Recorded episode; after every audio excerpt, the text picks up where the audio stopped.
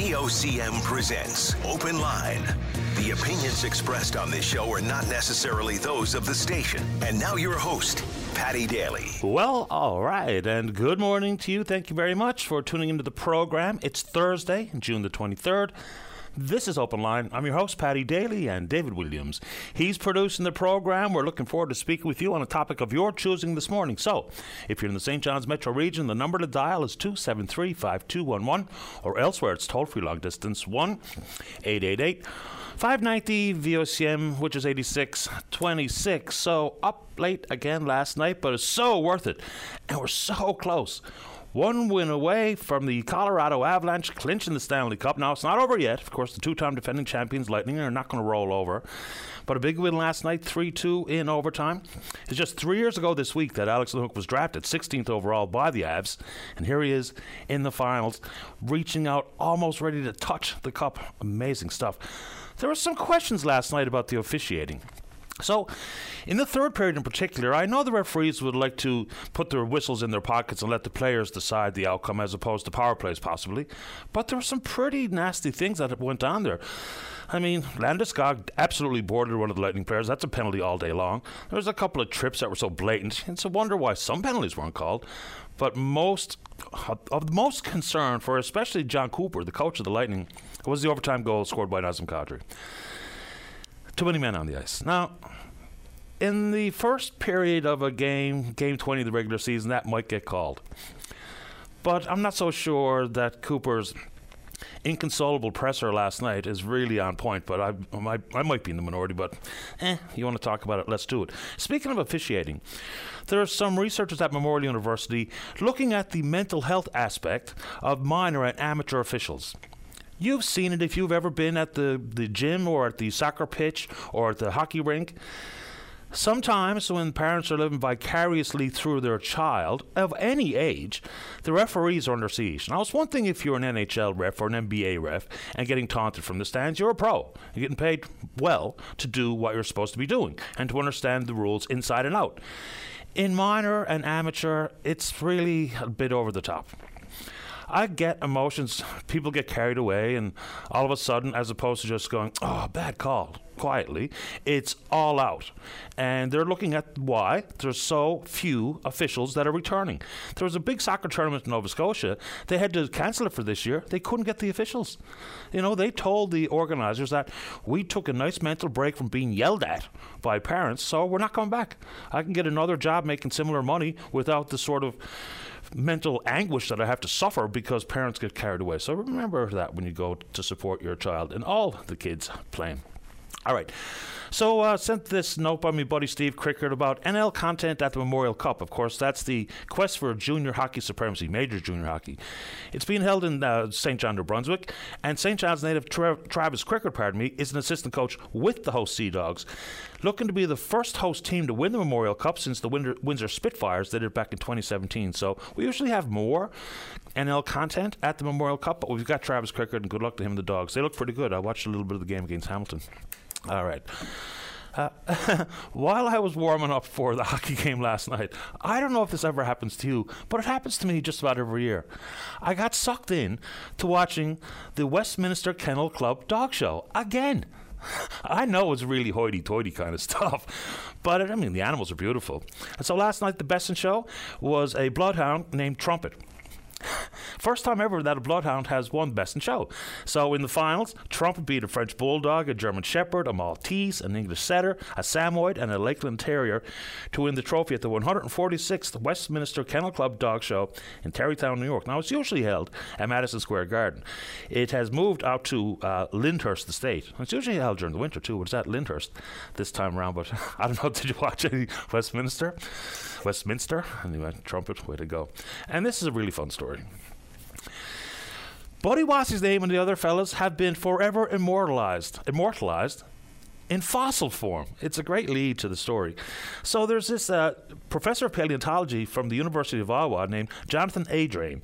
Originally from Alberta, he came here to do some field work back in the 90s, stopped into a gas station, and picked up a cassette of Making for Harbour by Buddy Wasisname and the other fellas.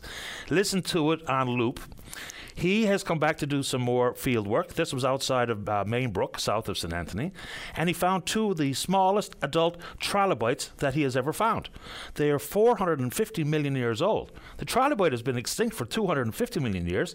He has named these fossils after Buddy Wassey's named the other fellas.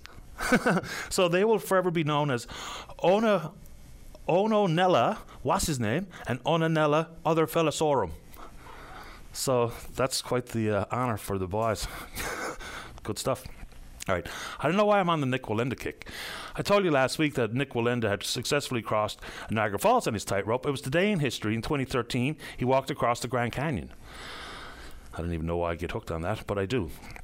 And this is a really important one. Uh, I'm sure you're familiar with the name Alan Turing. He was born 110 years ago today. He's the father of theoretical computer science and artificial intelligence. He was born in England. Mathematician, computer scientist, biologist, codebreaker, highly influential. Famously, he played a crucial role in cracking the Enigma code used by the Nazis to send secret messages during the Second World War. It enabled the Allies to win many crucial battles, of course. Professor Jack Copeland has estimated that Turing's work shortened the war, shortened the war in Europe by more than two years and possibly saved over 14 million lives. Alan Turing born today. 110 years ago. All right, one more quickie today. The FDA approved birth control pills for contraceptive use in the general population 1960. All right, let's keep going with some prescriptions. This is interesting story.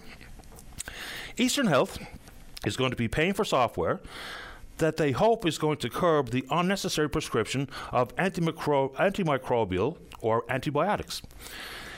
We lead the league again. We have the highest rate of outpatient antimicrobial drug use in Canada. It's declined since 2017, but nowhere near where Dr. Peter Daley, an infectious disease physician and medical microbiologist at MUN, would like to see it. So, of course, antibiotics are important to treat various ailments, but they can cause liver and kidney damage. If you give the wrong medication, it can make a patient sicker. So, unnecessarily prescribing all these antibiotics, of course, comes with not only a cost uh, to the Treasury, it comes with a cost to humans. You know, the resistance that people have built up to antibiotics is really quite scary when we see the the bugs and the superbugs that are out there. So they're using this software, to be a desktop piece of software, to ensure that you have the symptoms and the requirement to get an antibiotic, despite all of the training that the doctors have, they are still prescribing antibiotics for things that antibiotics don't even treat. Like someone with a common cold coming home with an antibiotic is ridiculous. So it's going to cost $170,000. We get a freebie for the first year. But $170,000 to replace what you would think would be adequate training and special understanding of how and why and where uh, an antibiotic should be prescribed, but Eastern Health has had to turn to desktop software. Maybe it will also be help to the doctors when a patient says, I need an antibiotic. And you plug in all the required information into the formula on your desktop. You spin around your screen and say, No, you don't need it. Don't take it from me, take it from this. But anyway, looks like we have to do that. We're looking forward to speaking with Dr. Janine Hubbard here on the program this morning. We told you about this story yesterday. Eastern Health is reporting a 45% vacancy in psychology positions. They say there's been a mass exodus into the private sector. Burnout, rate of pay, of course, much more profitable in the private sector. And we quoted neuropsychologist Dr. Tanya Lentz yesterday, and this is really a mouthful. She moved away from Eastern Health, said it felt like her work was now becoming unethical because she was leaving people on wait lists for three to four years because I s- couldn't physically get to them just because of the demand. Then they go on to say that it feels a little demoralizing to be spoken to and treated as you're interchangeable with social workers. And as I said yesterday, social workers uh, do incredibly important work. But the additional years of training for a psychologist just makes it different, and they are not interchangeable professions.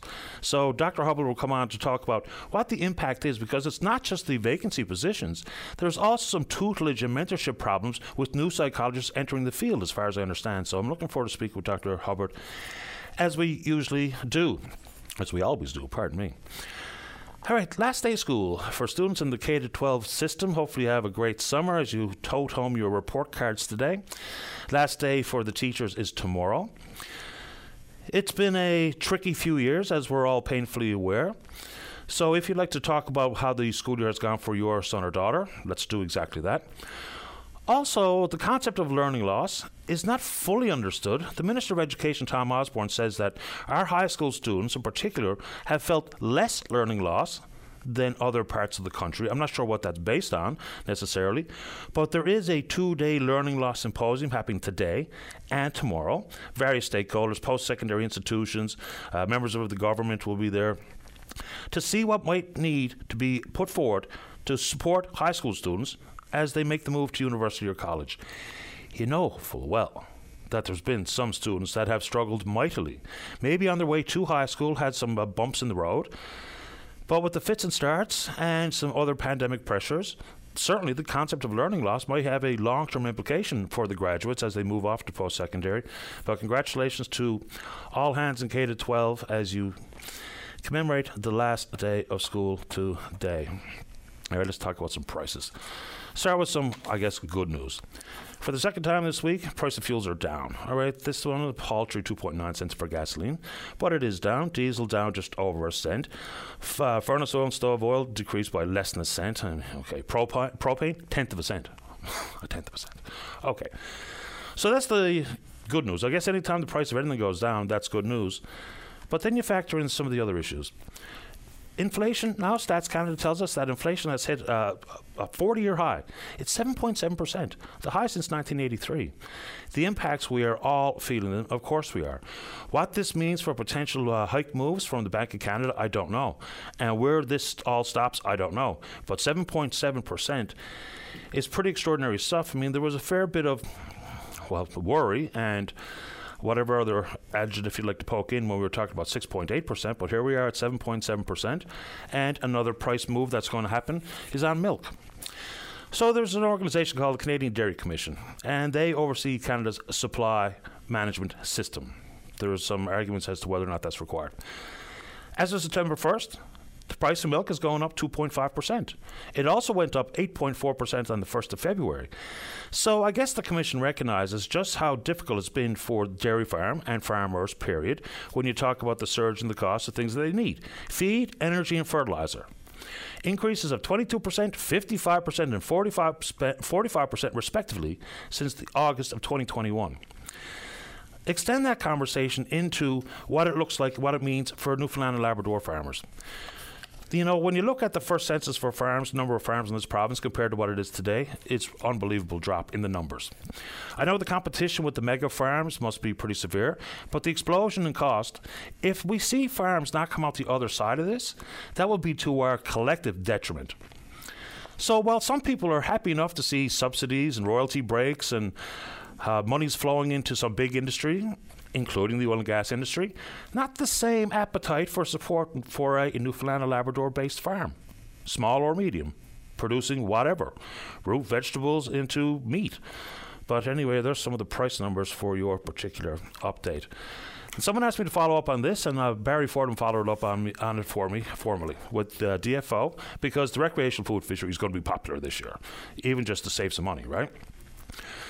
The concern has long been where are we with the uh, numbers of fish you can catch?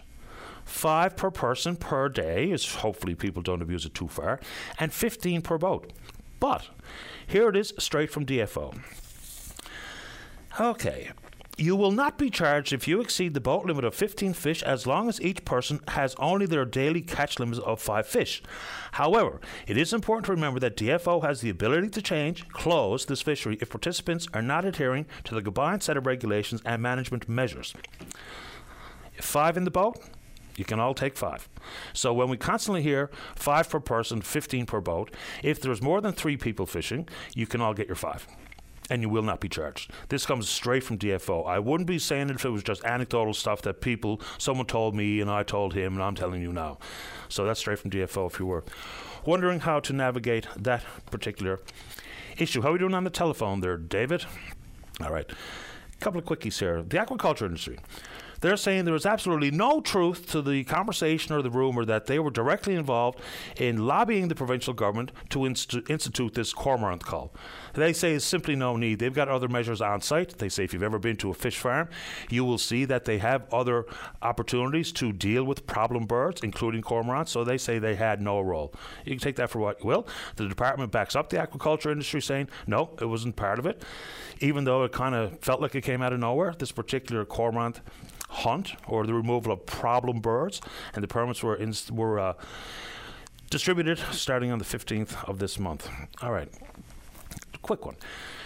We've seen some pretty serious collisions on the province's highways in the last couple of days. A couple on Peacekeepers Way, some real incredible images coming from the highway just outside of Bishop's Falls. Two semis involved in a head-on collision. No word as to the the state or the status of the drivers or any passengers that were on board, but you know, there's going to be more traffic out there, even though the price of gas is keeping some people home and not taking that Sunday drive, or maybe not going to travel across the province in a staycation like they may have in the past. But the stories are just too frequent. So watch your bobber if possible. And this one, for information purposes only. On Wednesday, when the province updates their COVID hub, I, I, mean, I hate to say encouraging numbers because they are reporting two additional deaths, COVID-related deaths, bringing the total of to 192. Our condolences to the families. But we're told that the benchmarks to keep an eye on will be hospitalizations, down, albeit slightly, to 11. Three in critical care, which is down from four from last week. So, again, simply for information. And I guess those numbers, when you see drops, and yes, two, two additional COVID related deaths is sad for the families, of course it is. But those are the numbers. All right. We're on Twitter, VOCM Open Line. Follow us there. Oh, quick. What I offer my condolences to the family of L. Blackwood Pike. You might know him as Grandpa Pike. He spent 40, 50 years as a traveling salesman, and he uh, has written five books since he retired. I had the opportunity to meet Laurie a couple of times. One time he came into the studio with Beaton Tulk, former Premier Beaton Tulk. Uh, Grandpa Pike had written his memoirs. He's written several books, one of which he interviewed me for, which I thought was curious and interesting. But our condolences to his family. I saw this as just popped up on Facebook. He wrote his own obituary and I guess maybe his wife Kathleen had posted it on his behalf. So our condolences to Kathleen and his daughter Laurie Shannon Heron and all his friends and family. Okay, uh, said we're on Twitter. Yeah, we're VOCM Open Line. Follow us there. Our email address is openline at VOCM.com. Let's get a tune going before we come back. Any opportunity to play Canadian songbird Anne Murray? Why not? Today in 1979, she was at number one on the adult contemporary chart with Shadows in the Moonlight. Don't go away. Welcome back to the program. Let's begin this morning on line number two. Say good morning to the president of the Association of Psychologists, Newfoundland and Labrador. That's Dr. Janine Hubbard. Dr. Hubbard, you're on the air. Good morning, Paddy. Good morning to you. Thanks for making time for the show. Oh, absolutely. Thank you for giving us some coverage. So, this is really something. I mean, this is not something that we were told not to worry about. This is something we were told we should be very worried about, and now here it is. So, Eastern Health alone is reporting a 45% vacancy in psychology positions. A couple of things mentioned burnout and rate of pay. Right off the bat, what's the real life implication of this shortage of psychologists at Eastern Health? Uh, well, a couple of things, and I'm going to clarify. Um, actually, what we have seen, rate of pay is rated about number six in the list of concerns, and burnout is much lower. What we're finding, oh. at least from a survey we did of our members, was that uh, issues around lack of autonomy, lack of respect, lack of ability to practice to full scope, um, and a lack of understanding from uh, management and government in terms of what is the skill set of psychology and how to use it most effectively um, have been the issues that are impacting things. So, yes, what we have found is that uh, psychologists have simply said um, enough is enough. Um, and actually, Eastern Health has the lowest of the vacancy rates. The other health regions have even higher vacancy rates, and many of those are very long standing. But what we found is psychologists are saying, look, I'm not being allowed to do my job the way I know I can do it, and more importantly, the way I know my patients deserve to receive services. And that has been the biggest concern. Um, so we have a combination of uh, psychologists not being able to provide the uh, interventions and treatments that they know will be effective, and then because of the vacancy rates, um, individuals just not being able to be seen. And we know that if you're much like many health conditions, uh, the longer you wait to be seen by a specialist, the worse your health condition is going to become. And while um, you know we tend to minimize in a lot of ways mental health concerns, we know that the longer they go untreated, the more it affects um, work, uh, your ability to work, your ability to work effectively. It affects your relationships. It affects your maladaptive coping skills, and in some cases, it can be just as life-threatening as a uh, cardiac condition left untreated. And that's why we're so concerned, and that's why we're speaking out. When you, uh, Dr. Lentz is uh, quoted in particular here, and talking about she feels like she's been demeaned because you know the interchangeability between a psychologist and a social worker. Who's making those decisions? Well, again, that's coming down um, from management, um, and it comes from, in many cases, a lack of understanding. And again, I think it's really important we emphasize there are essential roles for all team members on a mental health team. Um, everybody plays a particular role, everyone has a particular set of training, but they are not the same. They are not interchangeable. And it doesn't mean that people can't do some of the uh, other tasks, but it's not making full use of their scope. I've given you this analogy before. Psychologists spend as much time training as do physicians. And what is in many cases being asked to happen is let me take, you know, one of the uh, walk-in clinics here in town. You can put a cardiac surgeon in that clinic and they can staff the clinic is that terribly satisfying for that specialist and or is that the most effective use of their time knowing the wait lists that are waiting for their specialized services? And that's what's been happening. So dr lisa morris uh, the co-author of uh, the association of psychology newfoundland labrador talking about stepped care. Yep. so apparently first introduced in the united kingdom to me it feels a lot like the collaborative care clinics you'll be assigned the healthcare professional that you require. So where are we with stepped care? I know it was part of the report uh, based on a survey back in 2019. Where is that? Well, and actually, the two can um, have some similarities, but actually some real differences. Okay. Um, so, first of all, actually, back in 2017, we proposed integrating psychologists into the primary care teams within uh, family medicine, for example, as a pilot project, because we know that that's um, an integrated team member where whether it's consultation, whether it's single session, whether it's longer term services, it's including the psychologist right at the front end of healthcare. Um, and that's a model that has been used many places. Ontario has it in place, BC's putting it in place, and we're finding that to be incredibly effective, especially um, at some preventative measures. Stepped care itself um, is actually something all psychologists do on an informal basis. It's uh, meeting with a client and determining, well, what is their level of need? What is their level of care? Um, do they need just some uh, information? And, you know, here's some reading suggestions. Do they need a single session? Do they uh, need a group? Do they actually need, you know, 10 to 12 weekly sessions of interventions up to do they, you know, need medication? Do they need hospitalization? In theory, that's what we all do on a regular basis. Um, and it has been formalized a little bit, like I say, in places like the UK and Australia. Um, the difficulty here has been um, the government has put a huge amount of resources into the early intensity services, and that's great.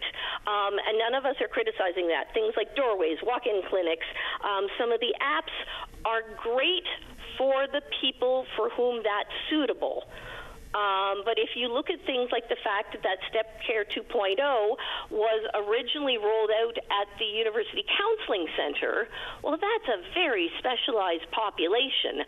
Uh, that's a very literate and motivated and educated group of people.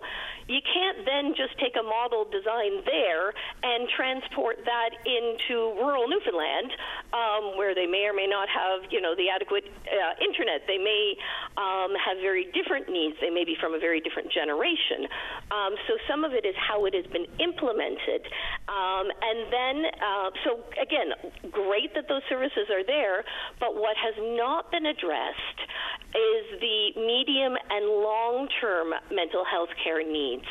those needs haven't been properly fleshed out, and they've taken the people who um, are specialists in that area, and again, they've been uh, reassigning them or telling them to deliver low intensity services uh, without even consulting before purchasing a program, not even consulting the psychologist to say, hey, does this fit with your clientele? What do you think about this? Can you evaluate the research that came behind it? Because again, psychologists, we're really well trained in assessing research and program evaluation. Um, and we'd love to be able to assist in selecting some of those programs instead of having them imposed on us and being told you will deliver this program. It gets further complicated when we talk about hiring new psychologists because yeah. now we understand that one of the two residency programs in the province on hold because we don't have enough supervisors to run it. So while we're trying to deal with these vacancy numbers, we're, we're stalling the progress of resident students. We are indeed, and I always like to clarify because when people hear supervision, they tend to think of you know my manager or my boss.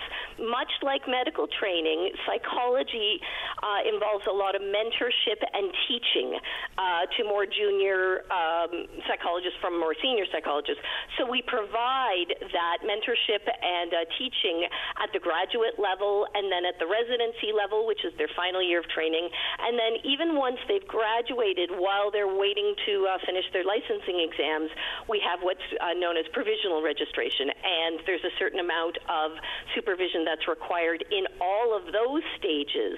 Again, because it's very hands on, sometimes it's ethical consults, sometimes it's case conceptualization, but it's really higher order uh, supervision that requires experienced psychologists to provide that. And the mass exodus we've had has been in our mid career and senior career psychologists, the exact people whose expertise and skill set we need to provide that mentorship to the students and residents and uh, new hires.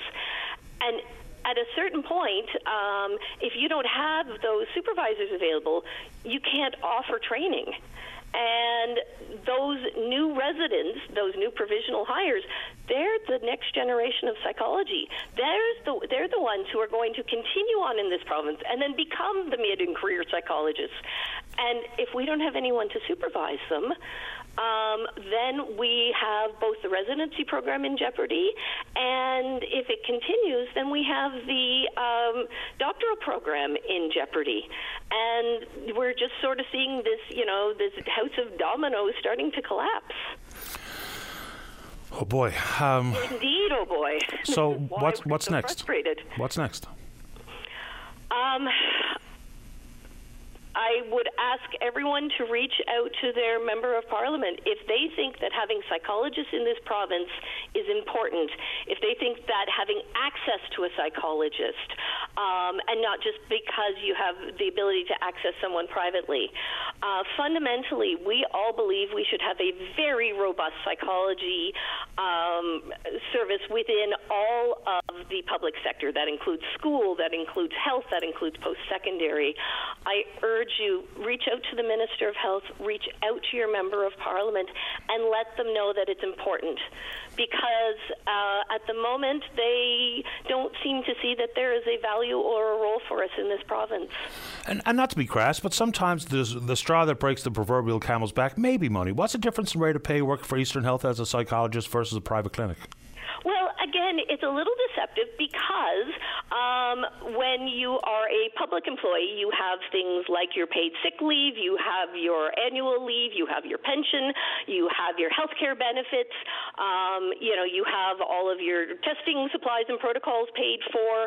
Um, whereas if you're in private, you have the uh, overhead for your office, you have additional insurance. Um, again, you may be needing to pay staff. Uh, so, although on paper, paper, it looks highly discrepant. The reality is, yes, it's a little bit higher, but um, there are also opportunities that you miss out on. Um, you miss out on working on a multidisciplinary team. You often miss out on the opportunities to do the supervision and the training with the students that we all so enjoy. So, yes, if you're simply looking at dollars, it is higher. Um, I would say it's far more qualitatively what you have in private is respect. You have autonomy you have flexibility, um, and you have the ability to practice to full scope. As I said, in all of our survey results, money was listed as like number six or seven on the list. It was far more about job satisfaction and feeling like you were going, you had the opportunity to properly provide the assistance to your clients that we've been trained to do. Appreciate the time this morning, Dr. Hubbard. Thank you very much. Oh, Paddy, thank you for your ongoing uh, coverage of all these issues. It's always so appreciated. Uh, my pleasure. Stay in touch. Yeah, absolutely. Okay, bye bye. That's Dr. Janine Hubbard, the president of the Association of Psychologists, NL. Let's take a break. When we come back, we're going to talk about the Transport Safety Board, a recent report on a vessel that was lost in southern Labrador. Brian wants to talk about the last day of school. Don't go away. Weekdays on VOCM, it's Open Line with your host, Paddy Daly. Join the conversation each morning from 9 a.m. to noon on your VOCM. We get people talking. Welcome back to the show. Let's go to line number one. Good morning, Murph. You're on the air. Hey, good morning, Paddy. Thank you for giving me a few minutes to uh, talk about the Transport Safety Board report that was released yesterday on the uh, the loss of the Island Lady. And you mentioned it uh, just before you went to break there that it was the uh, small fishing vessel, a 26 foot fishing vessel that was lost out of uh, Mary's Harbour uh, last September. And we lost Mark uh, Russell and Joey Jenkins aboard. Yes, indeed. Two, two very young men of the community and uh, a great loss. When I uh, you know, when I talk about these kinds of situations uh, publicly, I always think uh, about the family, you know, and the the trauma that they that they went through and they're still going through, and uh, and I do think about the families uh, today, and as they continue to talk about it, I know that uh, Dwight Russell, the father of one of the crew members. Um, did talk about it a fair bit yesterday, and and I know that him and his wife Jeanette have uh, put a lot of uh, positive energy uh, out of a very bad situation into doing some things on advocacy. And I know that Dwight uh, recently appointed to the uh, the chair of the New Labrador Shrimp Company.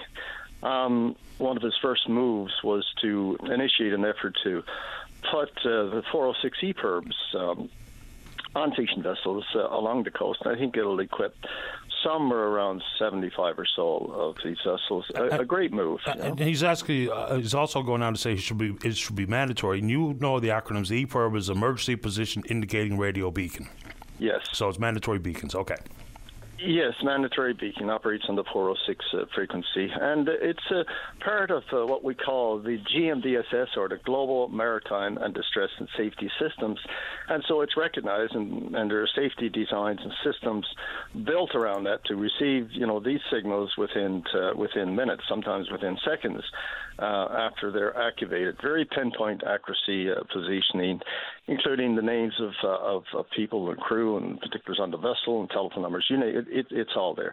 But you know, that's that's just uh, one component of, of a very huge problem. This you know, and I, I have to take uh, again a, a, minute to to reiterate uh, the, the point that uh, CNL, uh, myself and Ryan in particular, uh, came forward with uh, the call for an inquiry, a commission of inquiry to investigate and to look and to report on some of the things that uh, that that can be done there. There's so many facets uh, to this uh, uh, particular problem, including the influence of, uh, of, of fish management, you know, the decisions around fishing vessel safety and size restrictions, for example. We can talk about that forever. It's it's, it's so so complicated and and uh, and certainly leads to you know a, a lot of issues. The, the, gaps in search and rescue, and we talk about Labrador. We know that some of these huge gaps. There's you know there's no air resources stationed in that area. There's no surface resources uh, with with uh, search and rescue standby posture. Um, you know, what's being done about prevention programs? Uh, you know, this Transport Safety Board report really profiled their report by saying emphasis on the word unregistered. Uh, and, you know, they talked about the unregistered uh, vessels that, uh, that were uh, applying their trade, um, fishing vessels that were not registered with, with Transport Canada, as if you know that this is the, the, the resolution to all of the issues that we're having out there.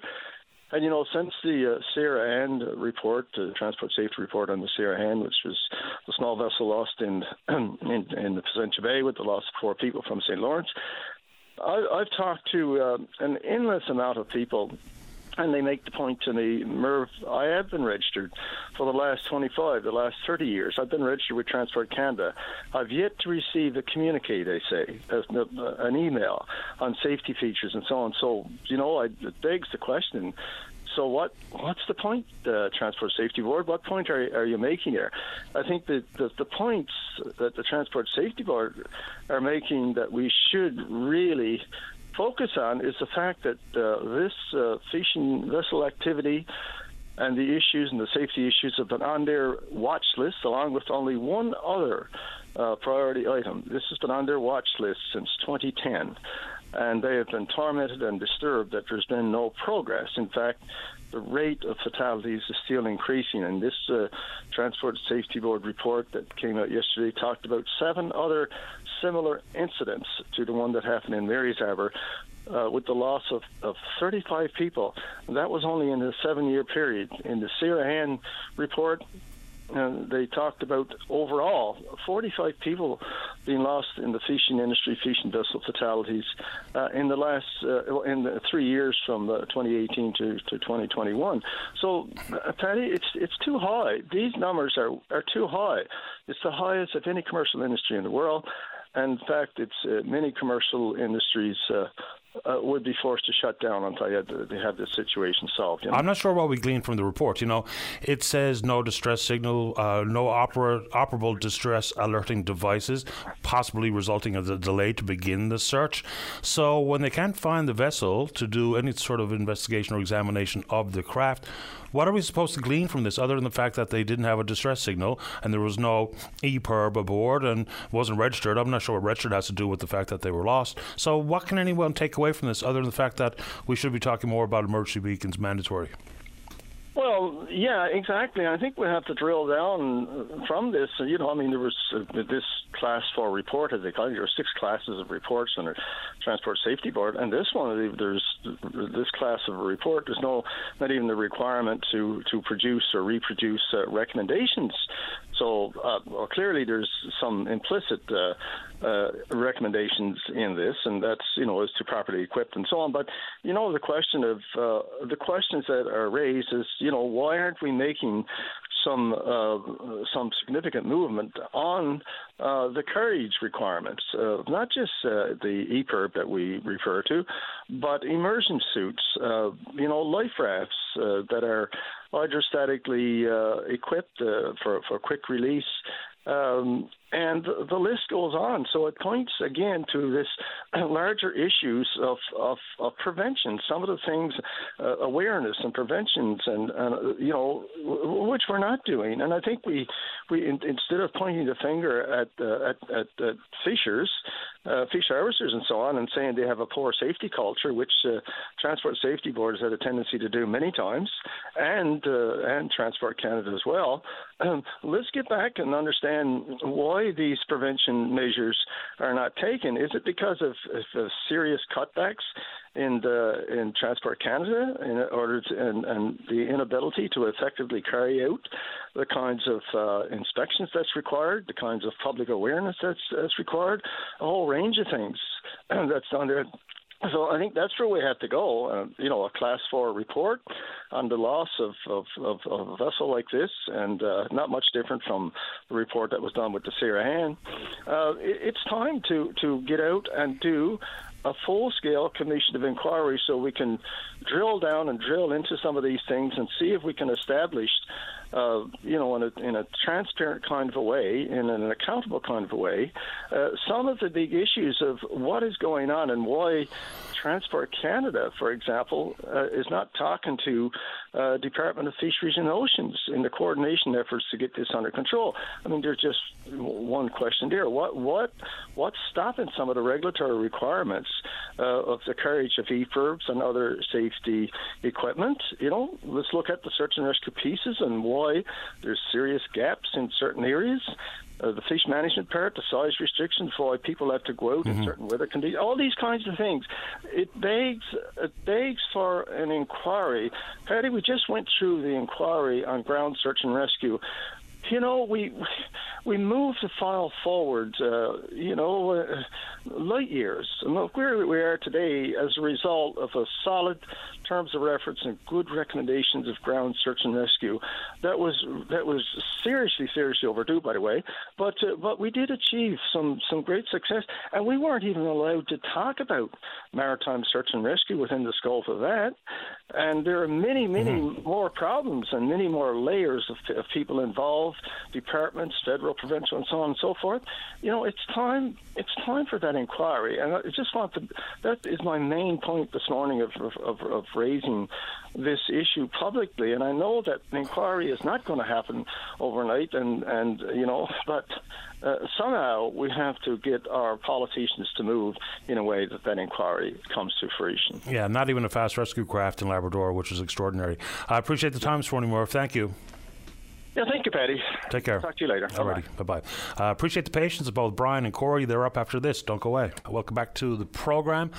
All right, let's go. Line number four. Good morning, Corey. You're on the air. Good morning. How are you doing today? Doing grand. How about you? Uh, not too bad. Uh, Paddy, I know that uh, a lot of people in the province are having some hard times lately, so I just wanted to call in and tell your audience about a day when uh, we can all forget the stress a little while. Let's do that. uh, yeah. So uh, this Saturday at the Bowring Park Amphitheater, uh, there will be a free all ages concert. Um, there's 15 bands playing. It starts at noon and it runs till 10 p.m. Uh, there are a lot of different styles. There's going to be some rock bands, some punk bands, a couple of heavy metal bands. You know, just uh, a, a little bit of something for everybody. That sounds great. Who's behind this? Because that's no small task pulling that off um, Kyle Crotty and the guys in Caspam Cult. So they're just uh, a bunch of young whippersnappers, and uh, you know they really put themselves out there and uh, put in a lot of work to really to get this to go ahead with the city of St. John's, and uh, of course organizing 15 bands uh, to play is uh, no easy feat for sure.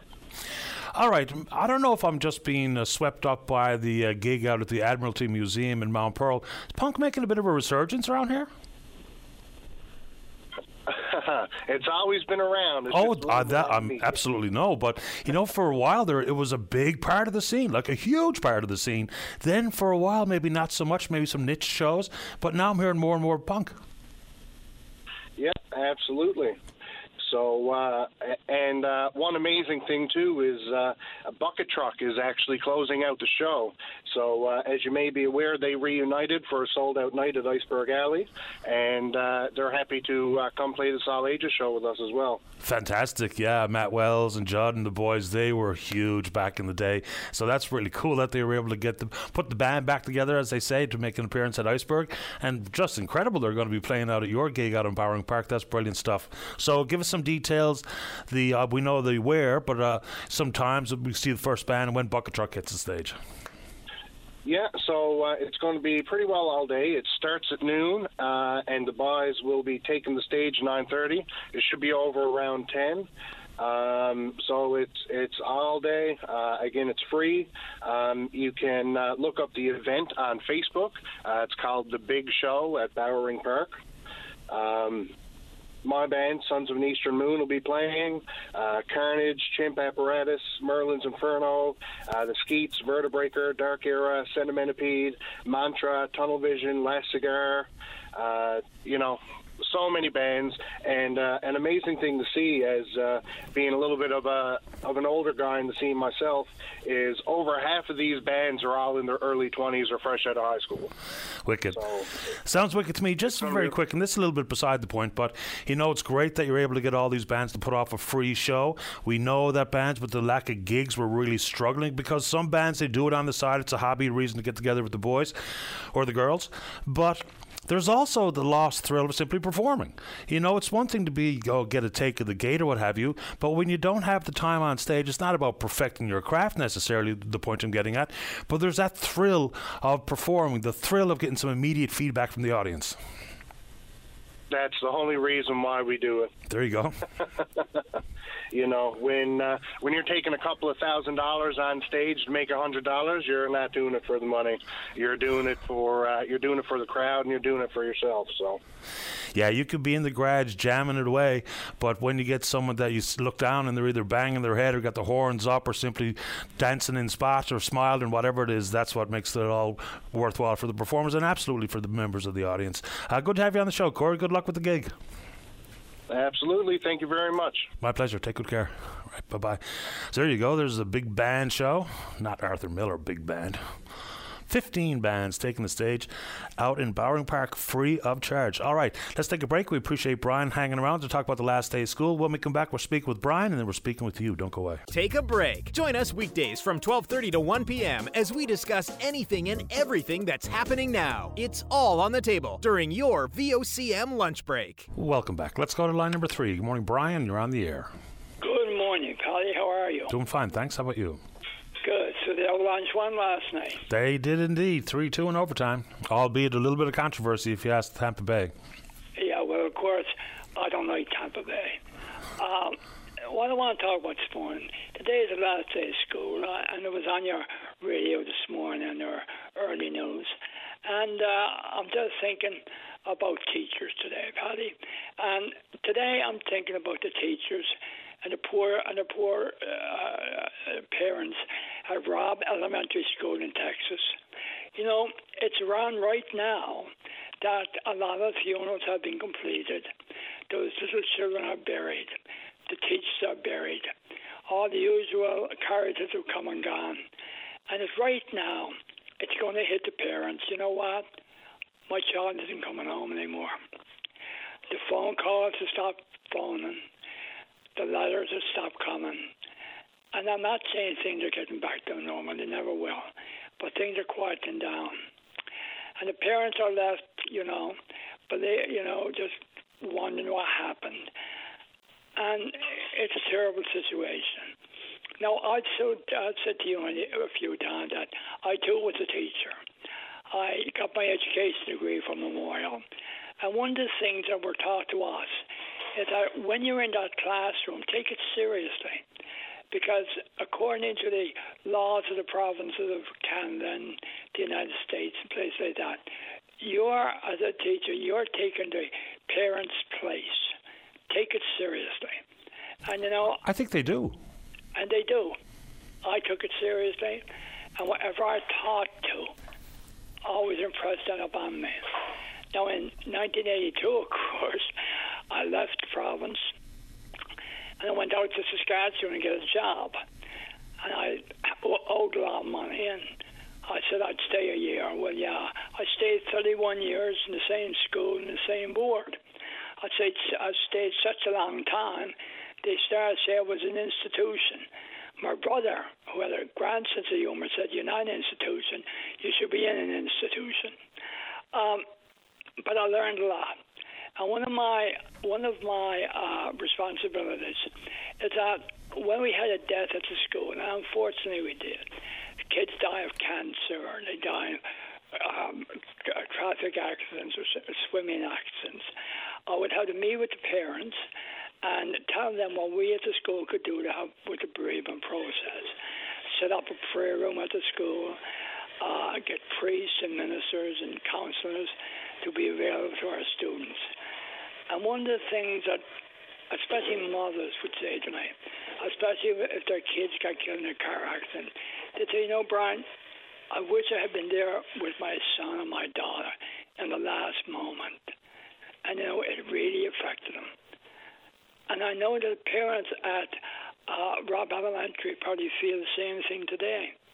I wish I had been there to hold their hand, to give them a bit of love.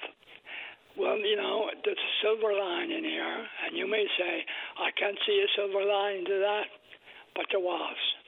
Paddy, there was a teacher down at Robb Elementary. You probably know of her. Her name was Mrs. Garcia.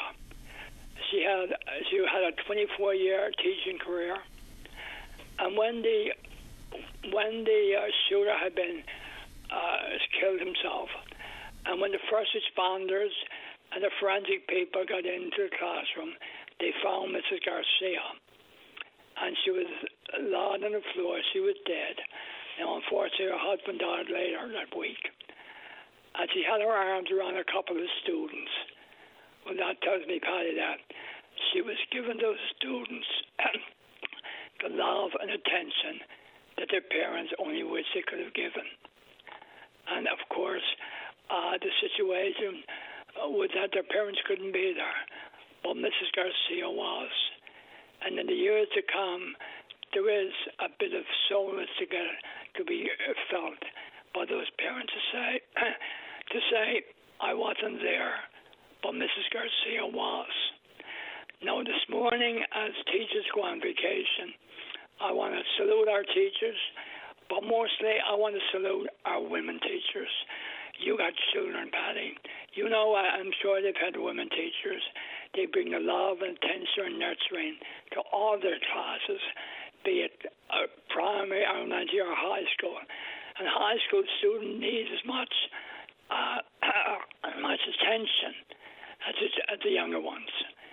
So today I want to salute not only teachers but women teachers. They bring a great honor to our profession. And when I think about Mrs. Garcia, and when I think about the 31 years I spent at St. Mary's High School in Saskatchewan, I'm going to be the first one to say she's a far better teacher than I ever could have been. And today I want to salute women teachers. When you go home today, Paddy, I know you've said many times that your wife is a principal at a school. I don't know your wife. I don't know the school that she teaches at.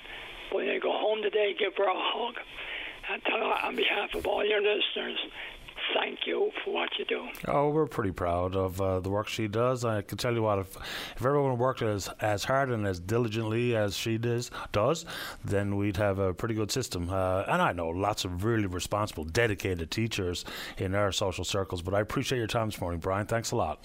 Thank you, Paddy. Take care. Bye bye. Yeah. You know, I, I don't know. I don't know if the right word is it's curious or it's interesting or something or other.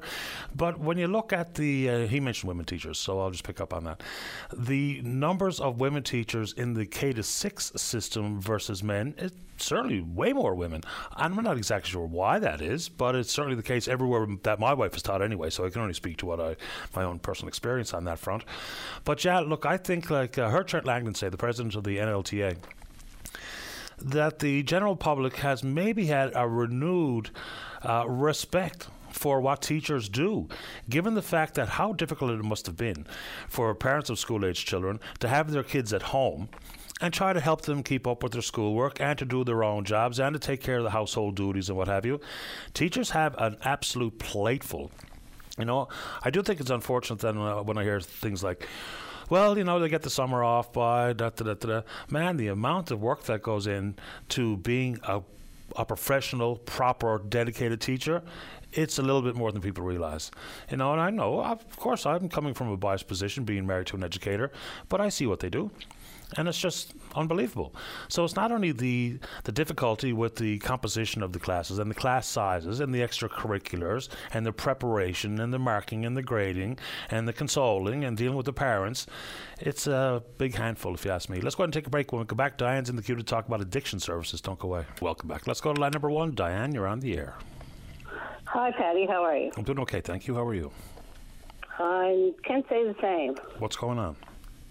Uh, a lot of people, of course, addiction seems to be very prominent in the city and everywhere else. And I happen to have a son who is addicted. Uh, he was doing extremely well. Uh, he was over a year clean. And I thought he was over the hunch, so to speak, over the bump, but he wasn't. I trusted him because he seemed to be doing exceptionally well I gave him my bank card because I'm uh, in my 70s and uh, a lot of cardiac issues and I don't go out, don't have a car anymore. And he went to get a few groceries and he didn't come back. When he did come back, of course, Uh, he came back three or four days later, and uh, there was no money left in my account for groceries. It's devastating impact on the in, in the individual and their family and their friends. If you don't mind me asking, you don't have to answer this. What is your son addicted to? Cocaine. Nasty drug. Nasty drug, and the other one is um, amphetamine, is it? The horse one? Yeah. Uh, what do they call special K? Ketamine, is it? Yeah, ketamine. Ketamine. K- ketamine, I think. Yeah.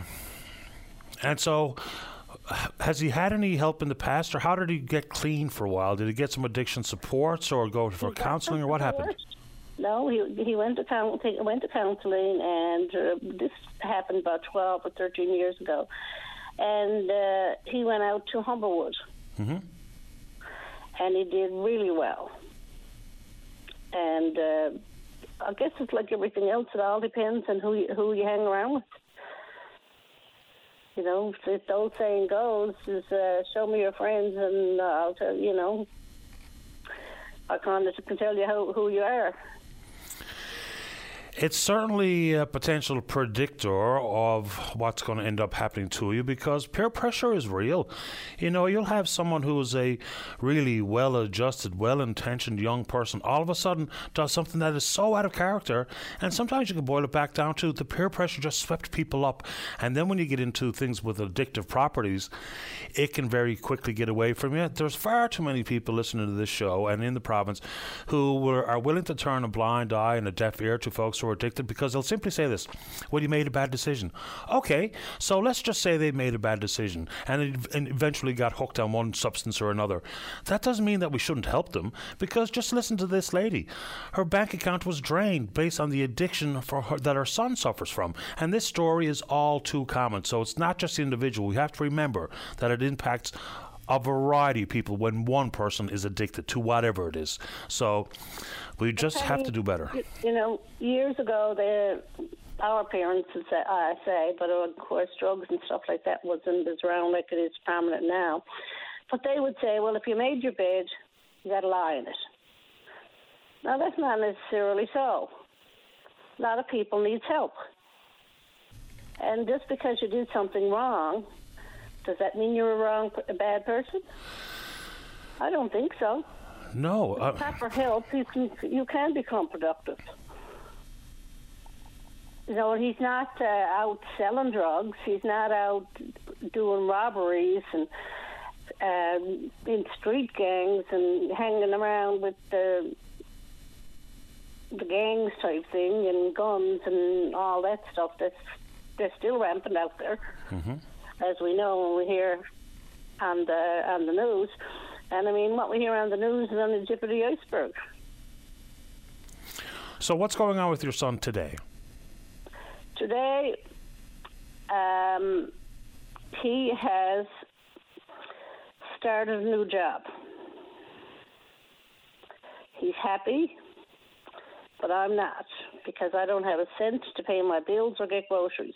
I have to call Food Bank, but he says he's going to pay me back. But in the meantime, I have a cut-off notice for my lights for Wednesday. So come Wednesday, I can't boil kettle and there's nothing he can do until he works and and you know gives me so much money, and I've got to come up with fifteen hundred dollars, and they and they won't take five hundred.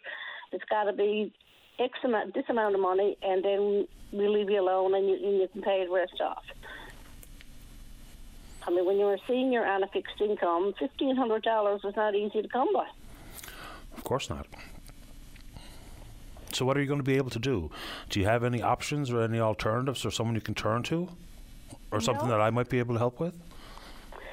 No, uh, just, just nobody I can turn to. Uh, I do need the fifteen hundred dollars, and it sounds awful to say. If anybody listeners got some spare loonies, soonies, whatever, that you know, to pitch it in to help and to, to, to keep my electricity on, because once it's on. And one thing I did find out, which is a good thing, is that um, Newfoundland Power you can have that deducted out of your page out of your uh, bank account Mm-hmm. on a monthly basis. I didn't know that. I know your mortgage could, but I didn't. And of course, your bank if you had a car and stuff like that. But I didn't know the light loan did the same thing. Yeah, you can sign up for uh, automatic payment for just about everything these days. And uh, I know some people do it just for the convenience of it all, but that still doesn't help you in the short term. No, and the short, I don't have a short term, and that's the unfortunate thing. You know, it's either I have this or I have no electricity, and it's really quite unfair because when you get your light bill, it says we would do everything, you know, to, to help you, but I mean, to me, that's not help. You know, you have to pay this right now, or you don't have any lights next week. Is your son still living with you? Uh, he had actually he was out and he was sleeping in, in Bowring Park, and then he asked could he come back, and you know he got a job, and I said, well, this is the last straw, you know, and uh, you will never, ever, ever, ever get my card again because I don't think. Uh, I, I could ever trust you, no matter what. You know, this this is the end of the road for me, for trust. And he just looked at me and he said, Yes, ma'am, I understand. You know, I've let you down so many times. But, you know, he says he promised me this last time. I said, He'll never get my bank card. And, of course, he'll never know where it is. So I'll keep that well hidden. Well, he'd have to have the PIN number anyway.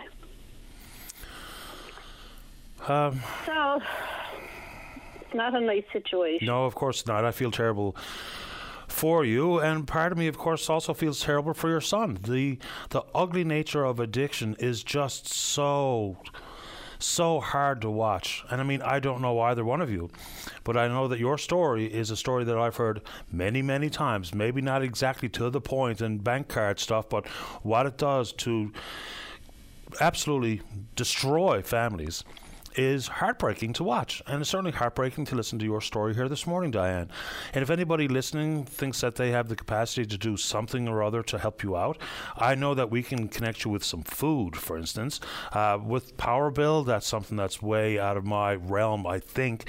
But if anybody gets in touch with us and says they'd like to do something to help you, we of course we have your number, and we can get back in touch with you. So that much is uh, something I'm absolutely happy to do, Diane. Would you like to tell us anything else or say anything else this morning while we have you? Yeah, I just had something in tip in my mind, but I was listening intently to what you said, and I certainly would appreciate that food, especially like milk and eggs and basics, or a bit of chicken. But um, I was just trying to think. Oh yes, my son was doing extremely well. He was doing business management accounting at CONA, just about finished. I, at the time, was in a better position and much younger, of course and I had a brand new silver Grand Am car. He used to drive it, had good credit. Uh, he did work at the RNC, had a summer job years ago through uh, opportunities for youth or something like that with disabilities. And uh, he did well, and uh, unfortunately, he's years later, his grandmother died, and he went to the funeral, of course. He loved his grandmother, as most of us do. And lo and behold, the cousin of the family, who was a well known addict on the street and in the family, and everybody vanished, was there. And my son, being a softie, and the other fella being uh, what's the word? Conniving, and see Scott, see my son with driving a car and credit card. So you know when they closed for supper and then came back come back seven o'clock uh, for at the funeral. Um, the cousin said to my son, "Let's go, let's go to Jungle Gym and have a game pool." You know, he, Scott said, "That's all right. I got cards and a card." So off they went. And of course, the cousin looked at my son as cash register. It was cha-ching in his mind. Easy prey. And my son didn't have uh, only deaf friends. And the his cousin knew how to play him? And that was the end of my son, the beginning and the end. He took him down a slippery long road. So the other, the cousin has passed since he was murdered. You probably know the incident. I'm starting to think I'm connecting some dots here. Yeah. Diane, uh, in an effort certainly to try to get you some food in the cupboard or in the fridge, I'm going to put you on hold. You're going to speak with David Williams. He's going to give you a number that I want you to call and get some emergency support for food. And anything else that comes across our way that we know will be of help to you, we'll get back to you personally and see what we can figure out. But I'm going to put you on hold now. Speak with David, okay? Okay, thank you so much, Paddy. Have a great day. You too, Diane. Take care. Okay, Diane's on hold. We'll get her sorted out with some food, and uh, let's go ahead and take a break. Don't go away. Saturday morning, join us for the Irish Newfoundland Show. Send your request to IrishNL at VOCM.com or submit them online at VOCM.com. Welcome back to the show. Let's go to line number two, uh, two and say good morning to the PC member from Ferryland. That's Loyola O'Driscoll. Good morning, Loyola. You're on the air.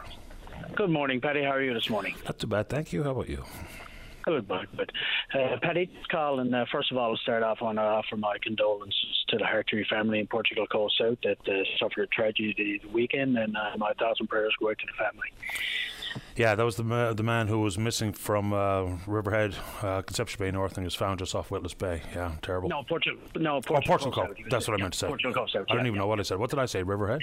Riverhead. yeah. Okay, no, sorry No issue there. No, no issue. Uh, Paddy, I'm just calling on the doctor issue in the Trepassey, in the Trepassey area. I'm going to say, I mean, people keep saying Trepassey, but it's the whole region and the area that that's affected by the doctor situation. We've had a couple of doctors up there the last three years that have been working diligently uh, in the area. You know, they've gone up a couple of days a week, uh, taking alternating turns. Uh, you know, going to the community to serve the community. And uh, one is retiring, and the other one is there. And uh, you know, they haven't. Uh, they they came up with position that uh, that's available, and they never offered her the job when I was there. Now I understand that you know there's a competition, but in rural areas we have such a job to keep the doctors in the area. I I don't know why they just didn't go and offer her the job and, and you know and take care of it and, and take care of the situation. But uh, we seem to be in a you know in an area now that uh, you know it's sort of in turmoil again. I'm not sure I 100% understand the Trepassey situation. Uh, the mayor called the other day talking about the, the same the same doctor. So my understanding is, and I could be wrong here, is that vacancies require a job to be posted as opposed to rolling over contracts. Is that accurate or no? I would say yes, it got to be posted. I, I I could see that, but you know, when you're in a rural area, I, I don't see how they just don't sit down with this doctor or the doctors and, and figure out some sort of compensation or to keep the doctor in the area. There just doesn't seem to be any. You know, they're not just they're just not making it happen. You know, and I and I can see not. You know, you can't give away the world. I understand that, but there got to be some part of negotiation that somebody's looking to keep a doctor in there, and uh, they just don't seem to be on the same page to get this done. You know, we're here uh, here in the House of Assembly. You know, they're trying to recruit doctors. We have a doctor here. How can we not keep this doctor in area and solve the problem? And it just doesn't seem to they want to make it happen to me. You know, again, I'm. I say some of these things a lot, but the issues are very similar. Is there's been a long standing traditional way in which the province hires and utilizes doctors, whether it be in their own privately operated clinic or hospital privileges or working for the health authority directly, whatever it is. But if things are changing so dramatically, and the issue, I mean, in the private sector outside of healthcare, employers are having to be more and more creative and more and more flexible in an effort to keep people because people are in demand. I mean, they simply are, depending on your industry now, but people have options.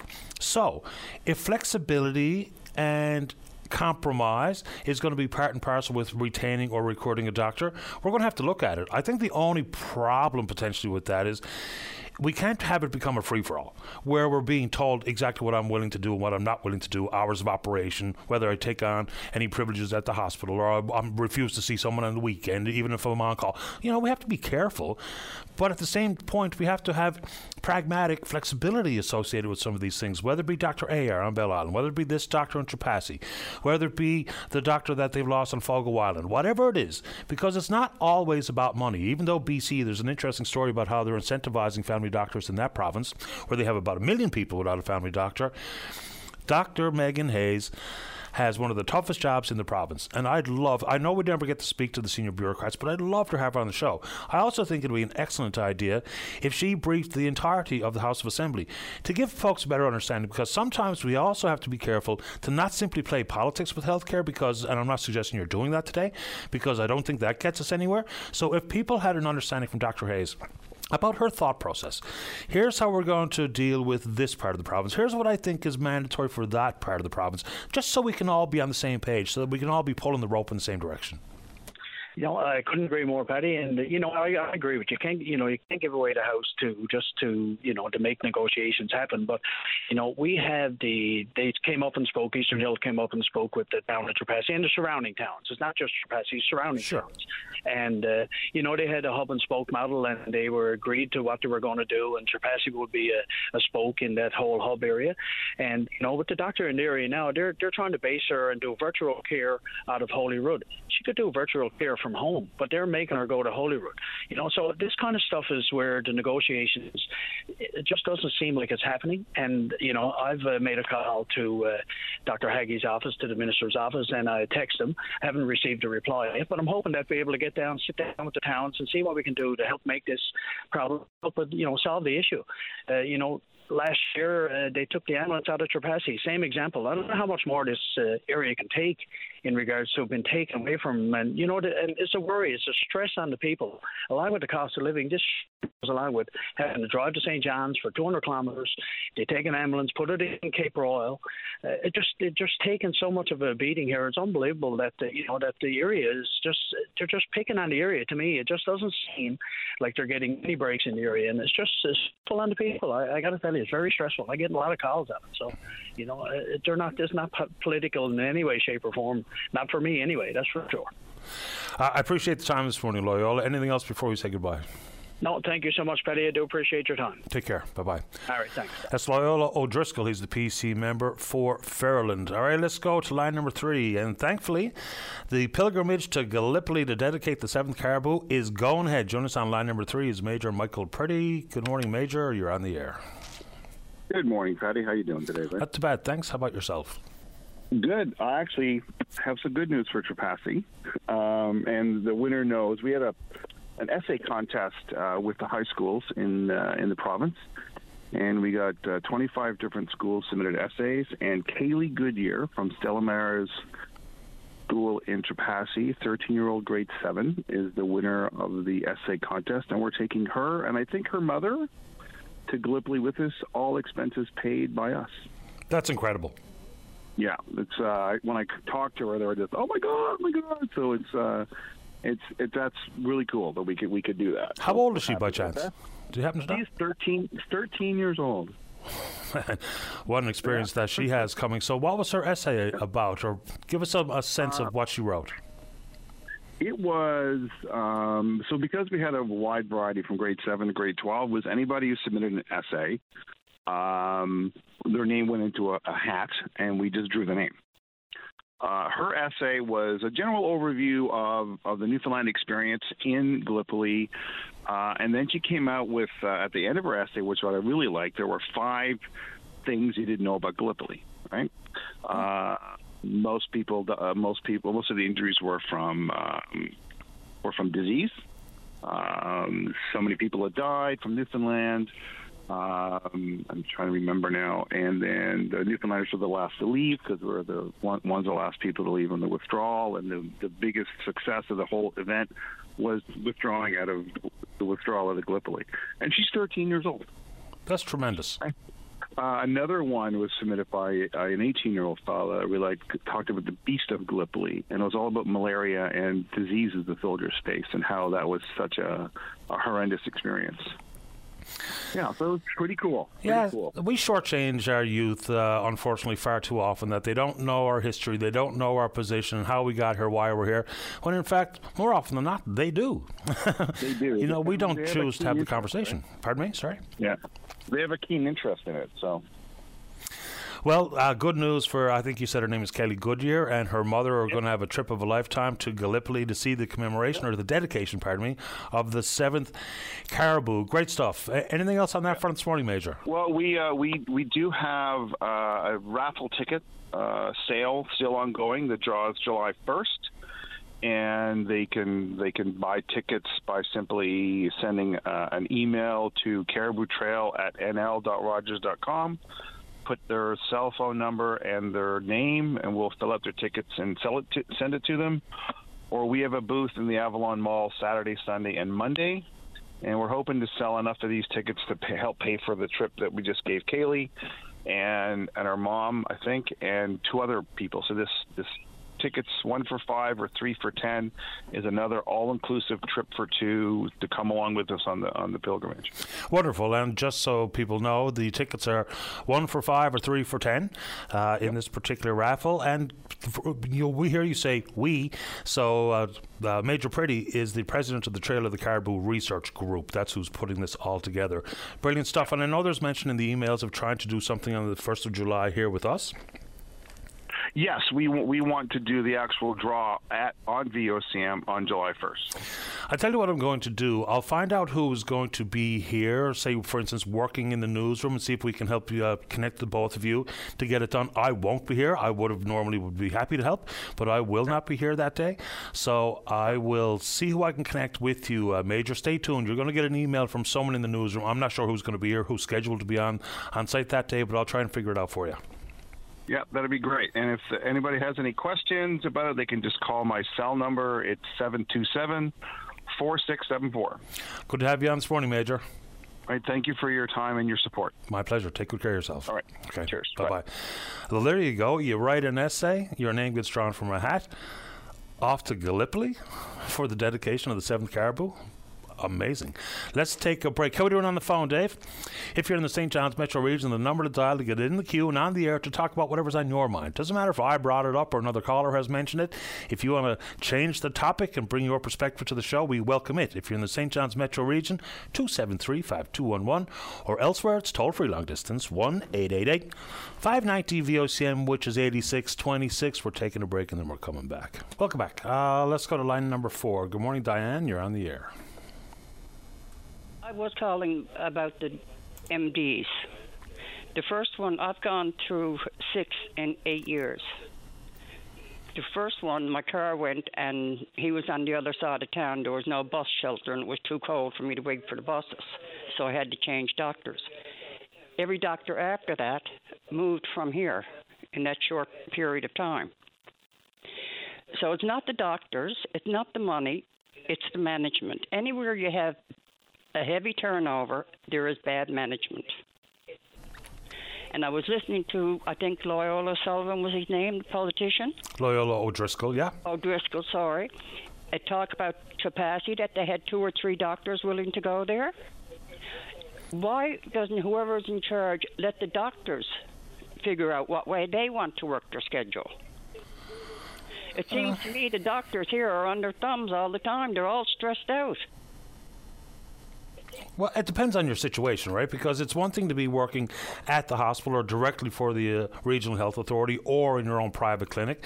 So, far too often, some of the family doctors that we seem to be losing are from their own private clinics. So, I don't know how under thumb they feel. But that's an important facet of what's going on here. Is this should be mandatory between the doctor and the government or the the health authority itself to interview every single doctor in every single discipline to find out why they're leaving. Well, yeah. But we don't necessarily. They, they do know why they're leaving. They just don't want to give in. They've had the upper hand here for the last 500 years, and they're keeping it. You take that doctor over on Bell Island who likes it over there, who wants to work Monday to Friday. Do you mean to tell me they can take some doctor that's waiting to get his last paper to do the weekends over there, or a nurse practitioner who's fully qualified? A nurse practitioner would know a person is having a heart attack and send them over here. I mean, it's ludicrous.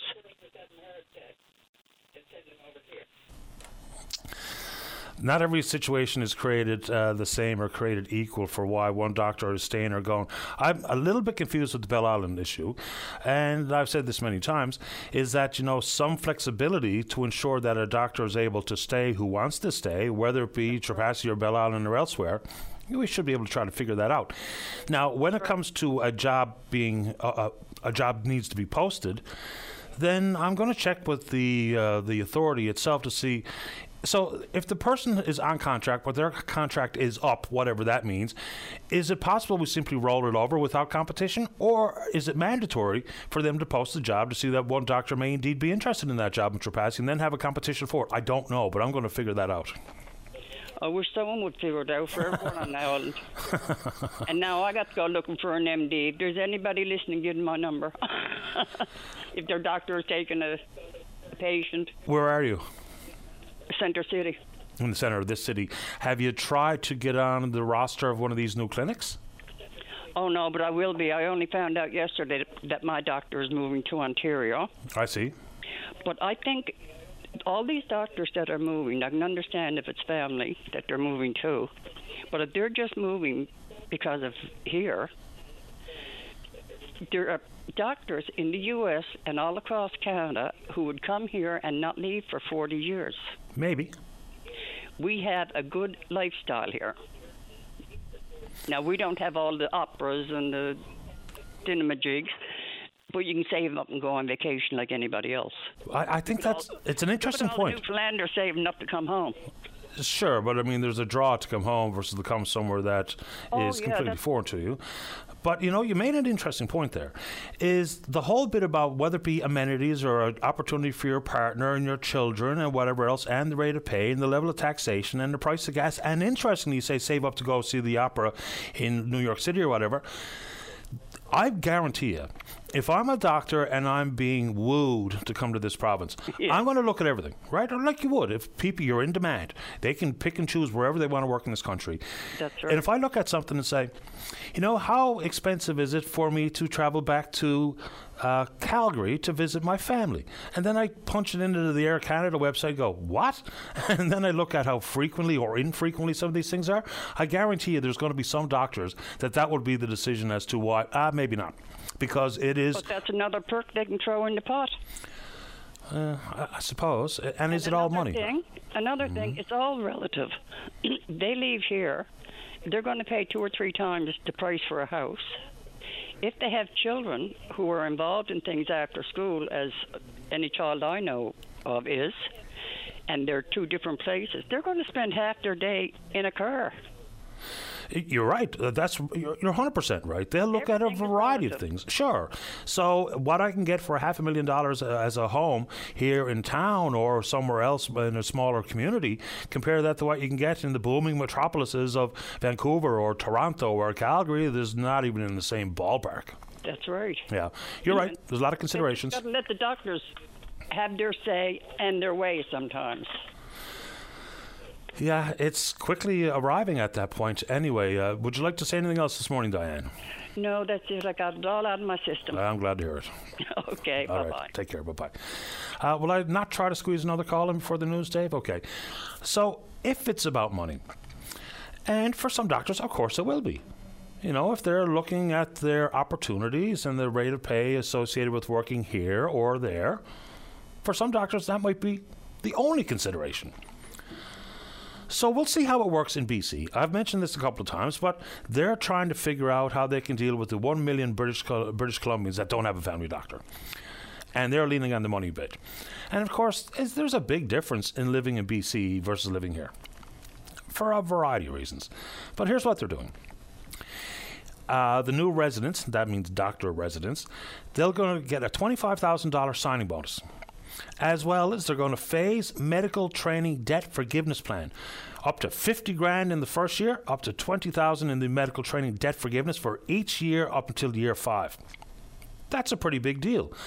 In addition to that, for the new full time contract residents, they're going to be in year one paid $295,000 plus. in year one. The big deal there is that would have been the pay for year two.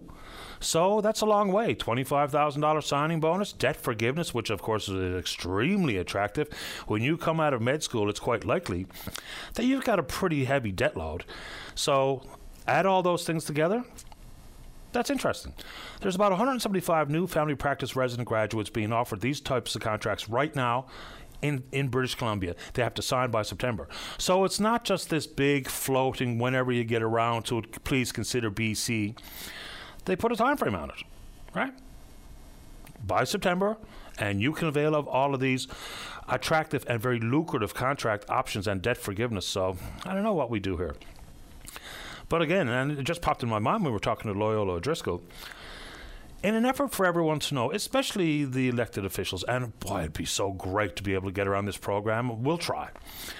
And again, we very seldom have any luck trying to get a deputy minister or the like on the program, but even just to give a briefing to all 40 members of the House of Assembly, maybe it will put some additional information in people's minds as to actually how we're doing what we're doing.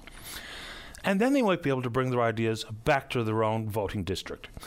Because I know Dr. Haggie got dragged pretty hard when he said things like, I don't know if it was a welcoming basket or whatever it is that people uh, jumped on him for, but the communities are going to play a role here. Like they did on Bell Island, like they're attempting on Fogo Island. So the communities will play a role in trying to attract and to keep a doctor. Let's take a break for the newscast. When we come back, we're speaking with you. Don't go away.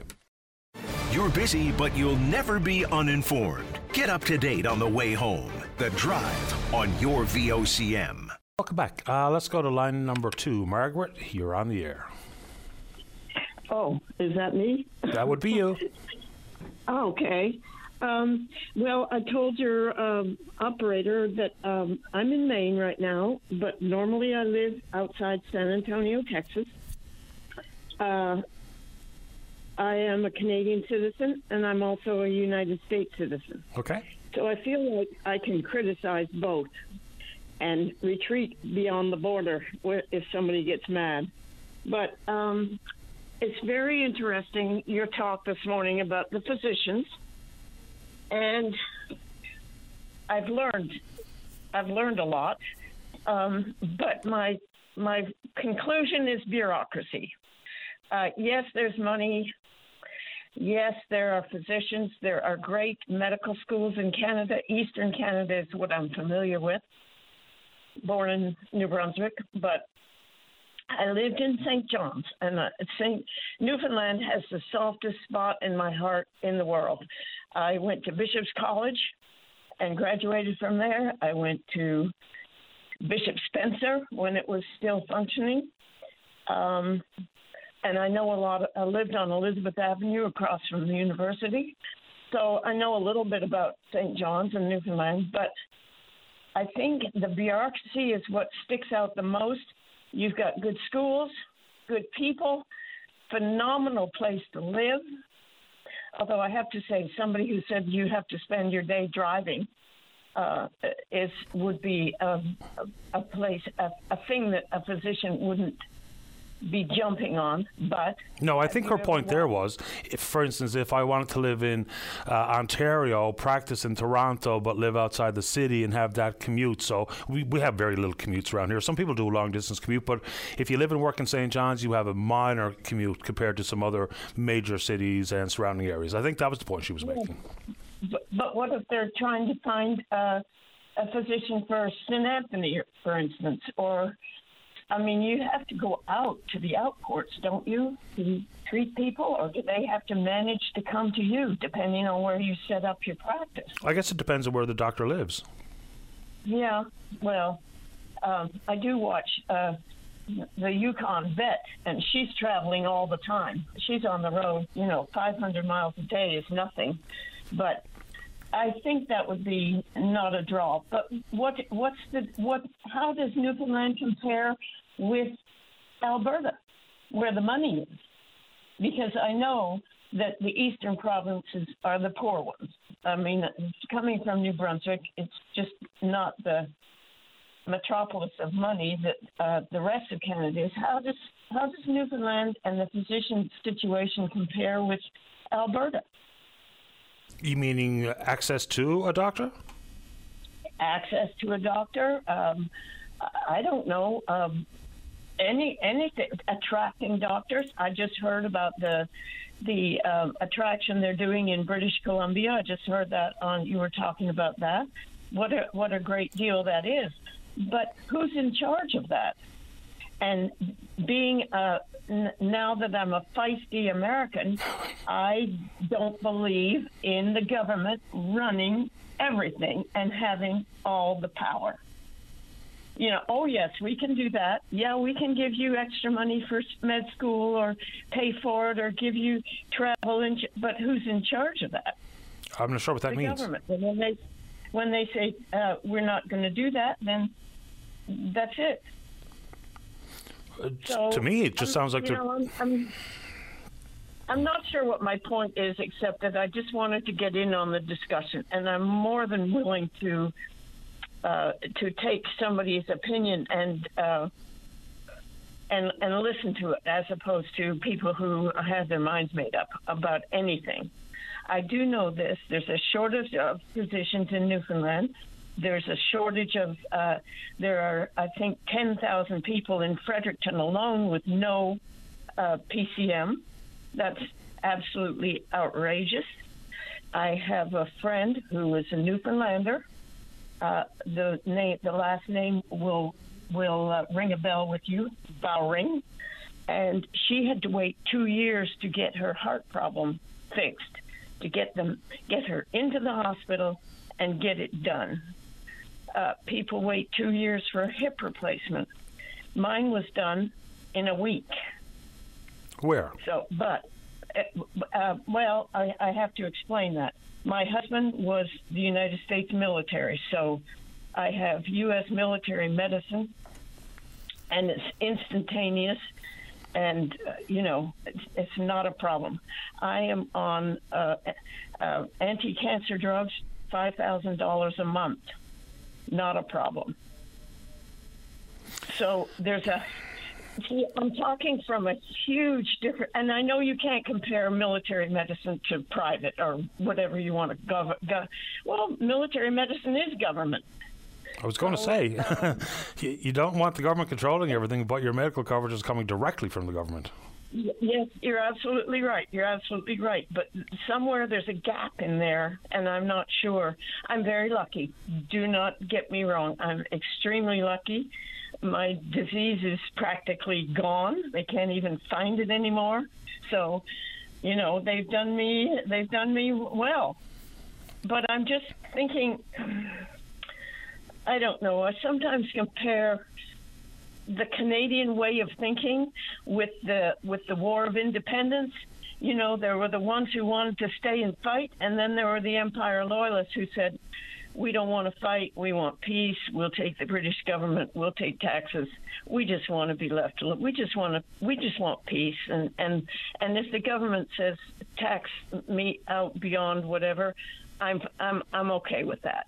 And and it's just. Uh, it, I don't know. I think Americans are much more feisty than Canadians. I'm sorry. Uh, that- I think so. Anyway, They may be. Changed my, Uh, the- the- changed my mind. Well, I boy, if I was speaking with someone who was a born and bred Texan, I don't think I'd have much of a problem saying that some of the feistiness is based in some part and partially based in nonsense. You know, to be honest, uh, the feisty Americans. I think the the political discourse, the societal discord in the United States is certainly nothing that I'd like to see come to this country to the extent and the right, severity that right. it is. It's above and beyond. You're absolutely right. I can't agree with you more. But I will say this. If you are one of the, uh, there is another caravan on its way through Mexico to Texas and Arizona. Those people, when they arrive, they get sick. Yes, they don't have a private family physician, but they can go to the emergency room and they are treated, whether it's a big emergency or not. Aren't They these have to be aren't these caravans just straight up boogeyman politics? No, no. Well, no, I mean, what's amazing to me is all these big caravans. Until there's actually an opportunity to see how many people have entered the country, they just miraculously go away. Uh, and it's always curious the timing politically of declaring the caravan is on its way with something that they'd like to uh, maybe dissuade you from looking at one other uh, issue or another. You know, I mean, I don't think there's any coincidence that with the January 6 hearings, all of a sudden there's a caravan on its way. I mean, the fact of the matter is, more people are being arrested at the border than ever before. And apparently, I'm led to believe that that's a failure in the system versus people actually doing their job. I'm having a hard time squaring that circle. Well, here's here's what's happening. They uh, they are uh, conglomerated and put on buses and taken to some, uh, rural areas. They're going to the big cities. Our governor in Texas said, "All right, you're going to you're not going to close the border. You're going to have um, United States is open, open, open." Uh, then they can all go to Washington D.C. But that's actually not true, though, either, right? and deal with them. Well, Governor Abbott has been doing it, but you know, it, it's it's a matter of do you believe that or not? I don't. And plus, as, as far as I understand, that's he's he doesn't have any authority to do anything of the sort. Well, he's shipping them to Washington D.C. I, I do know I do know that, but even if he's not, the the uh, okay, just a minute, just lost my train of thought. The um, most of them coming, most of them coming, are young men with backpacks and cell phones. So when I heard that, oh my goodness, we're getting a whole bunch of uh, refugees from the Ukraine, and I'm thinking, oh, now wait a minute. Refugees from Ukraine, they have seven or eight universities in that country before it was destroyed. And these people are educated. Men are not allowed to leave the Ukraine. So the true refugees are the women and children, which is what I consider a true refugee. What what does what does one have to do with the other? I'm sorry. Well, what does one have? Well, would you like hordes of, of, of males without families coming and with? Uh, uh, I, what can I what can I say? I mean, there's just But don't we nudge up against falling for some of the political uh, hyperbole and rhetoric when you know it's MSN, it's MS13? I mean, haven't we fallen prey to being fearful and to demonize people? I mean, someone who might be running for the very life from El Salvador, meaning no one, any, no one any uh, ill or harm, and might end up being a productive member of society, but all of a sudden because they're coming from that part of the world that they're all MS13 and stuff like that. Aren't we falling for stuff which is just so exaggerated that it's not helpful at all? Because what ends up happening is people are demonized. All of them. All people of color, all of a sudden, are demonized. Right, you're right. And you know what will tell the tale in a couple of years when they have, uh, um, when there have been a, a plethora of single males that that are are um, dependent on the government, you know, situation or dole out or whatever you want to call it, that are uh, um, mostly participating in the crime, then we'll find out. You know, because you're right. I mean, there are always people who want a better life. You know, maybe these guys are uh, wanting to come and find a job and help their mother, who is in dire straits in El Salvador. You know, you don't you don't know everything, but you know, I do, I do live down there. I I do know that they're kind and I'm not affected personally. I will say that. Some nights I kind of quake in my bed thinking, oh my gosh, our 50 illegals going to come and knock on my door and come and kill me. But that's just not the case. And actually, San, San, San Antonio is, is, you know, no worse for crime than any other city in the United States or anywhere else. So I can't say if it's affected me, but I was so I so into your conversation about physicians in Newfoundland, and I just say, good God, tell the government to pay them. You know, pay them, and they'll come. I think that's that's my thing. And, and the reason they're maybe not being paid top salaries and benefits is because the government's in charge of what they want them to have. But the government's in charge of what they want them to have in every province in this country, right? That's the competitive nature of it. And I don't think anyone has the solution because I don't think there's the absence of a doctor shortage in any single province in this country, which is a devastating mouthful to say. Very quickly, I'm just going to give you some numbers before we have to say goodbye. You mentioned uh, New Brunswick. New Brunswick's population has actually cleared 800,000. They've had huge swaths of people moving from Ontario. Uh, immigration last year in New Brunswick over 6,500. So that's you know it's the first time in history I believe that the population's cleared 800,000. So people are moving to New Brunswick. Well, good. Well, my brother lives there, so he I kind of get the you know I kind of get a line in on and that and and let me tell you, he has had the best medical care that anybody anywhere could have. England, U.S., Canada. You know, he went over to uh, Europe. He got COVID. He came back. He's got some uh, colon issues. They took him right in when he got back to Fredericton. He's under care. He's it's been it's I no complaints, no no problem at all. But before we go, I want to find out if you could put me back with your um, operator, and I would like to help Diane. Okay, I'll do exactly that, Margaret. I appreciate your time this morning, and thanks for the kindness. Well, well, thank you, thank you. And I listened to the. It's look, it's like deja vu for me. I mean, I lived in Newfoundland. I just have the dearest memories of Saint Saint John's and and all, all all of that, and Bishop's College and and Spencer and oh, anyway, wonderful, wonderful stuff. Okay, well, I'd be glad to help her out. Somehow, I'd like to send her uh, a check or, or something okay. to get I'll, her over. I'll put you on hold and you'll speak with David. Okay. Thanks, perfect. Margaret. Thank you. Take care. Bye bye. All right, let's go ahead and take a break. Don't go away. Welcome back to the show. Let's go. Line number one. John, you're on the air. Morning, Paddy. How you doing today? Great. You? Not uh, not that, buddy. I'm just uh, I was well, kind of I saw the game last night. I was wondering what Jon Cooper was talking about after the game, and I watched the highlights and realized, nah, if he's if he's complaining about too many men, then uh, then then why then why wouldn't Jared Bednar complain after the first goal that Tampa scored when uh, poor Kuemper's nest is over in the corner and he's trying to stop a puck with his bare face. Anyway, Well, the rule there though is pretty clear. As a matter of fact, like if the, if his helmet comes off in full and the puck's in the corner, then they blow it down immediately. If there's an immediate scoring chance, they don't blow it down. As strange as that may be, because you're basically asking for someone to get a puck in the face.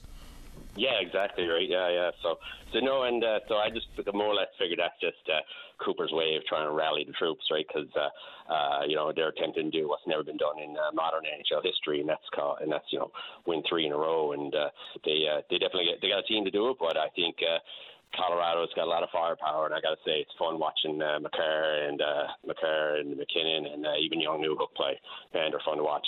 And that's coming from the Oilers fan, and they they destroyed us. But anyway, that wasn't the reason I called. Uh, tomorrow marks the uh, 120th day of uh, the Ukrainian invasion of uh, the Ukrainian invasion by Russia.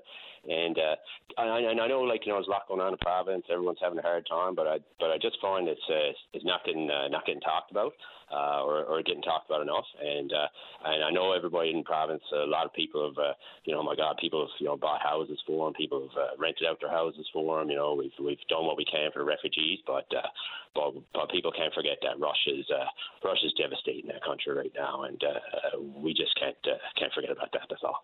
Yeah, I don't think people have forgotten about it. I'm painfully aware of what's going on, and I've admitted many times that I've tried to limit my intake because there's an awful lot happening here and in this seat. You know, sometimes it feels like I'm drinking from a fire hose. So I kind of pick my spots where I would need a bit more of an update on the information that's happening in a variety of sectors, including that devastating war, as you rightfully point out.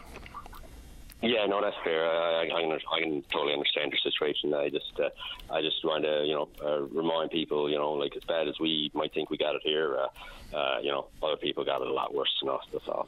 But uh, yeah, no, that's. Uh, I just want to call in and uh, pass that along. But uh, and uh, uh, and uh, uh, wish you a good day and all the best. I appreciate the time. Thank you. Take care. Bye. Take care, John. Uh, wrong clicker. All right, you know, just some bare numbers. There's at least 15 million Ukrainians have been displaced. There's over 400 missing. There's at least 48,000 people who have been killed. So obviously, there's some unbelievable things happening in Ukraine. And like some of the cities that have been devastated, you know, flattened Mariupol and the like, the hundreds of billions of dollars in damages and the time it's going to take for this uh, the country to recover, even just bricks and mortar, going to be absolutely mind-boggling. All right, checking on the Twitter feed. We're VOCM Open Line. Follow us there. Our email address is openline at VOCM.com. When we come back, we're going to talk agriculture with Nathan Gidge. He's the owner-operator of Kingfisher Farm. That's out in Gambo South. Don't go away.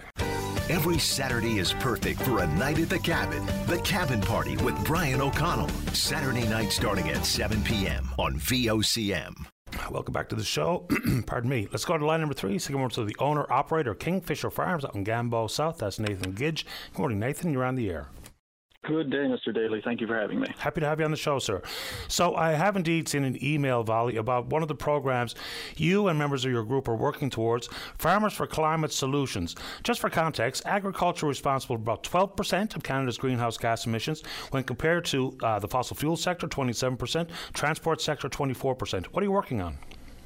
We are working on a, a proposal uh, for government to implement in their next um, agricultural policy framework, uh, which actually is due to be looked at in 2023. And we've identified several uh, strategies that are tried and true and tested um, that would uh, reduce our uh, carbon emissions significantly over the next number of years. Give us a couple of specifics. So um, we there are 18 key uh, practices that we've identified, and what I'll do, I'll just uh, touch on the five major categories. Uh, they are nitrogen management, uh, manure storage and handling, livestock management, soil management, wetland and tree management, and we've identified these five major categories as being the major contributors of CO2 emission across Canada. Um, so we've looked at these and done a cost per ton of, of uh, what, it, what it would cost um, to remediate uh, massive amounts of, of CO2 emissions um, if, if we can effectively uh, implement the strategies that we've proposed.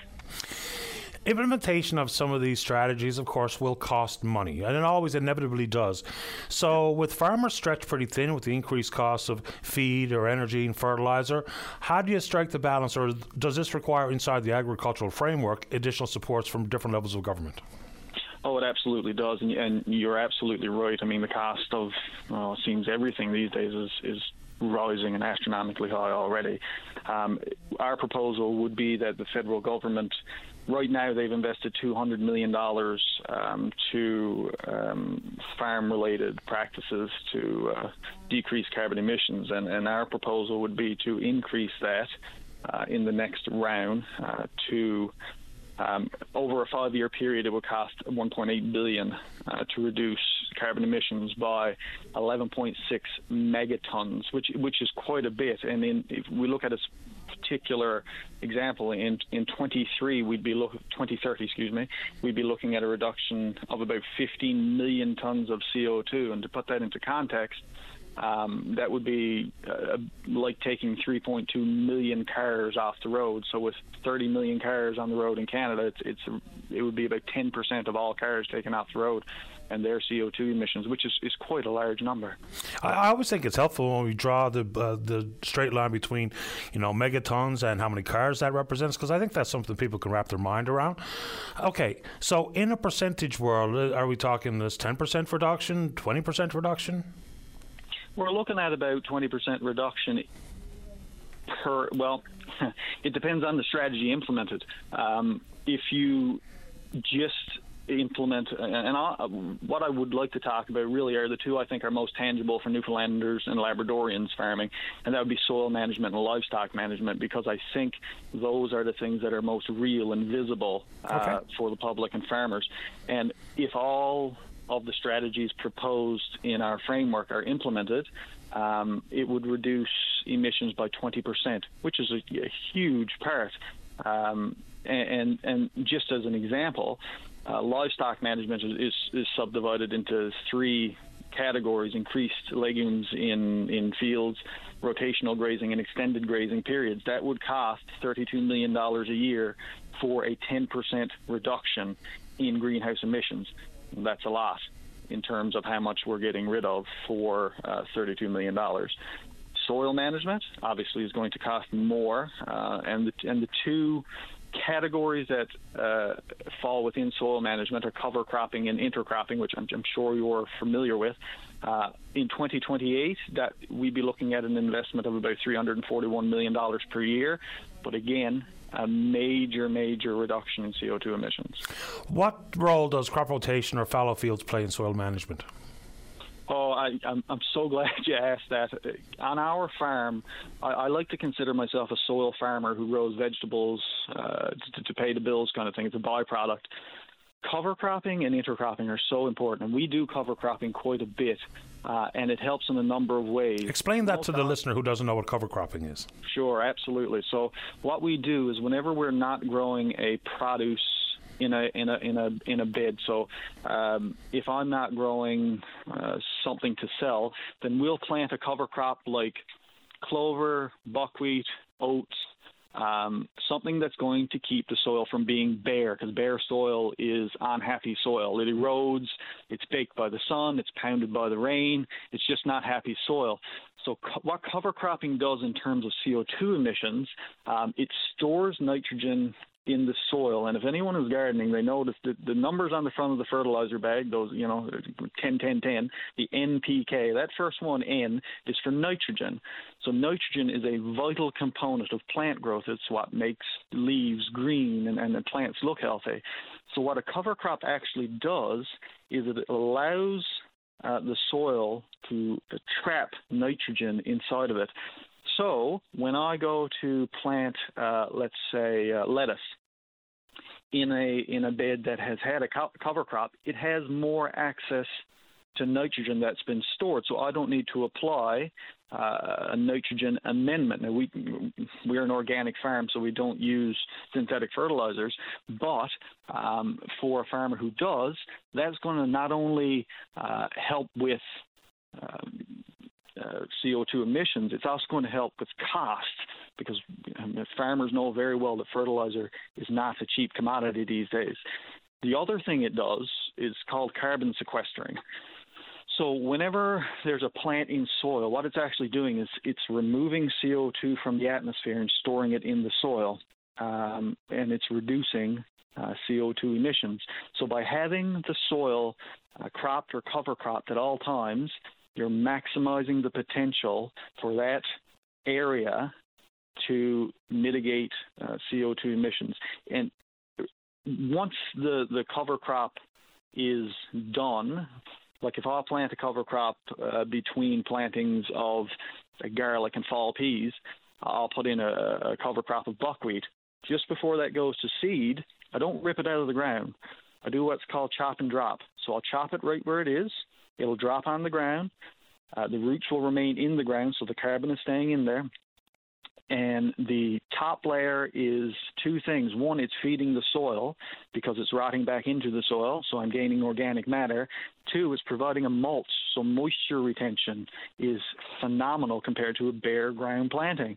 So the plants that I plant in there are happier. So there's a lot of benefits, co benefits, that go along with cover cropping. Happy soil equals happy yield. You said it right, sir. Absolutely. Our motto is actually uh, happy soil, happy planet, happy people. So it's it's yeah, it goes hand in hand. Absolutely. And I spend a tremendous amount of time looking through a microscope uh, to see just how happy our soil is. And I can guarantee everyone that's listening, a a a garden bed that has been cover cropped, managed correctly with a mulch, intercrop with different uh, species of plants, and I think that's another thing that's very, very important that we should talk about is diversity of what you're planting. Um, the results are just phenomenal. Really appreciate you making time for the show this morning, Nathan. If people want to read more, because there's a lot to this, whether it be the roadmap or how you came up with these 19 different areas you're going to focus on, where do they go? Uh, they can visit us uh, on social media, on Twitter, on Instagram, all those wonderful social media things that are always full of only good news and nothing but good news. um, uh, we are uh, Farmers for Climate Solutions. You can type us into Google, and, and we'll be your first hit.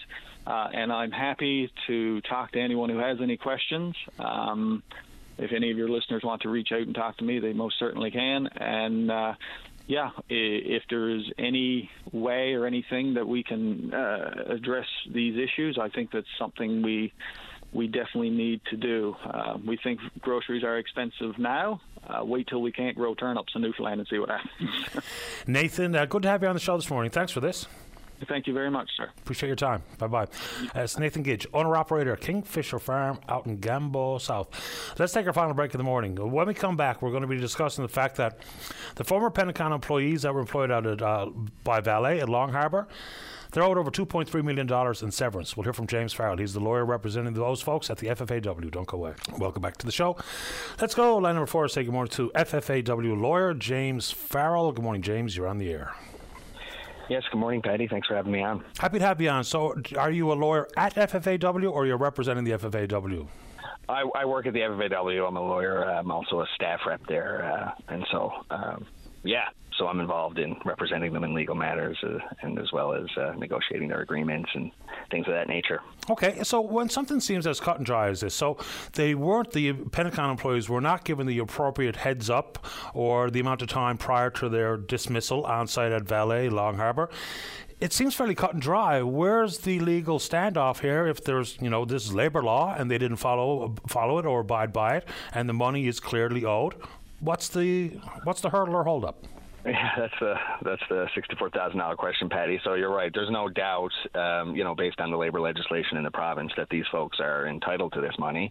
And in fact, Pennecon has never disputed and have admitted, in fact, that that these employees are entitled to the money.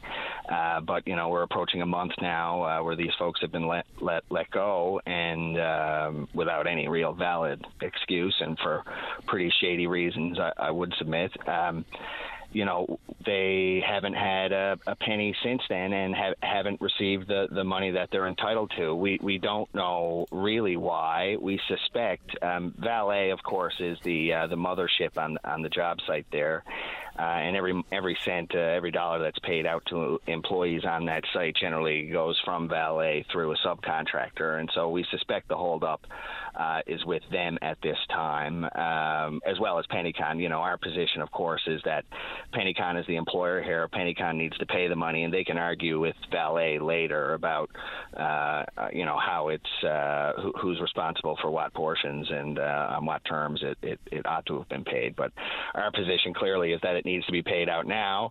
Uh, and of course, you know, the uh, the issue is is that the the processes that we normally employ, uh, the grievance and arbitration process and court if necessary, you know, those things are are um, those are the, the, the, the, wheels grind slowly on, on those things. And so uh, we're hoping by bringing some public attention to this issue, uh, Pennecon will uh, do the right thing and, and pay the money now that it owes to these people before uh, you know, um, before bad things happen to them. Uh, bad things happen to the former employees, you know, uh, not being able to make payments. People are having to move their lives to find new jobs right now. And, of course, we don't need to talk about the cost of living. And uh, these people have been without pay now for a month in many cases. And, um, there's really no no justification or, or no excuse that, that's sufficient to explain it.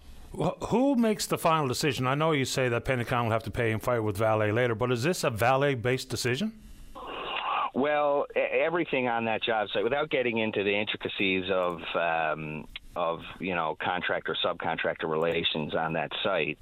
Uh, essentially, everything that happens, every dollar that's paid, is is all kind of coming from Vale as as the source.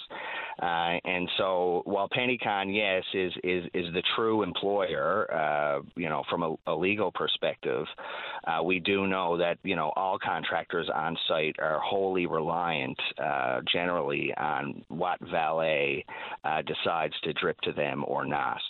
Uh, it's kind of a clever relationship where Vale kind of pulls the strings, uh, but uh, but middlemen, uh, middle companies uh, take take the hits uh, publicly. So you know, I just want to be very clear that this is both a Pennecon and a Vale issue.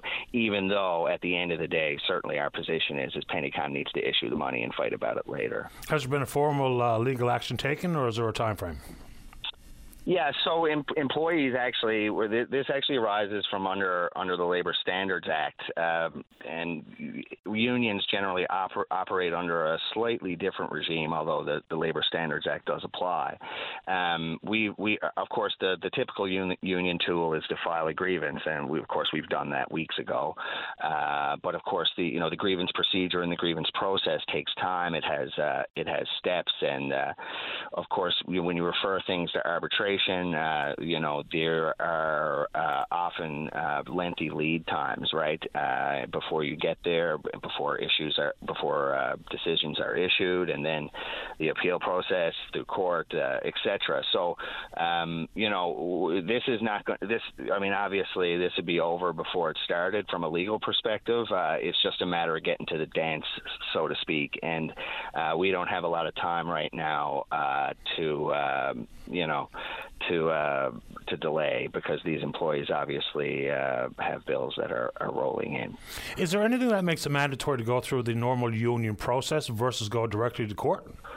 It's a bit of a it's a bit of a complicated process. So employees actually kind of they they obviously are, are free to make complaints under the Labor Standards Act. Uh, timelines for, for complaints under the act are in this instance six six months. So they have six months to, to make their claim.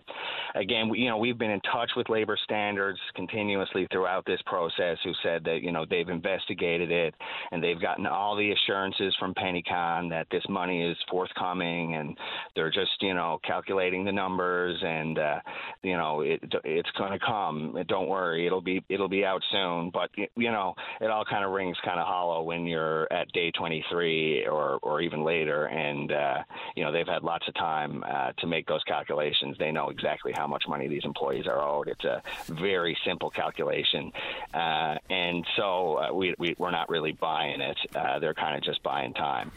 So and then there's from to answer your question directly, Paddy. It's a it's complicated, but the the grievance and arbitration procedure for a union, it, it encapsulates, you know, arbitrators under the grievance and arbitration process, they have jurisdiction to make judgments based on occupational health and safety codes, based on labor standards acts, based on relevant legislation that's sort of central to the collective bargaining relationship or the employee uh, employer relationship. So, yes, the grievance and arbitration process is a tool we can use to get at it, but also the labor standards process exists as well. Uh, but again, uh, you know, we've been in contact with those uh, with those individuals, and uh, they're not really, uh, you know, the the, the legal teeth will say is, is not quite there in order to compel the money. If, if, if, if we once we work it through the arbitration process, we can get these individuals their their money. But uh, just again, you know, the delays are are, are the problem here. Uh, last one, and quickly before I run out of time, is there a normal or acceptable amount of time between dismissal and getting your severance? Like, for instance, if I have a 90 day invoice.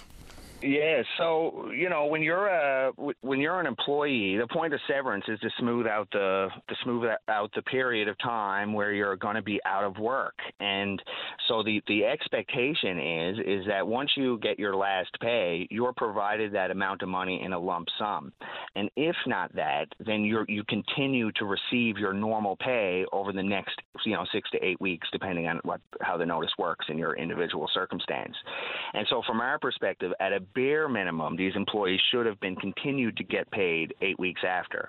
Now, our legislation is lacking in the sense that it doesn't really provide these types of timelines explicitly, uh, but certainly, you know, from an equity and fairness perspective, um, and we think, you know, definitely in the eyes of the law, if you know this were a question in front of a decision maker, that would certainly be uh, the, the, the the likely outcome. That it, it can't be any later than what the pay periods would be normally. Appreciate the time this morning. You've had the last word, James. Thank you, Paddy. I appreciate that. Take, Take care. You too. Bye bye. Bye bye. That's James Farrell. He's a lawyer at the FFAW, uh, and we are indeed out of time, but we'll pick up this conversation again tomorrow morning, right here on VOCM and Big Land FM's Open Line. On behalf of the producer David Williams, I'm your host Paddy Daly. Have yourself a safe, fun, happy day. We'll talk in the morning. Bye bye.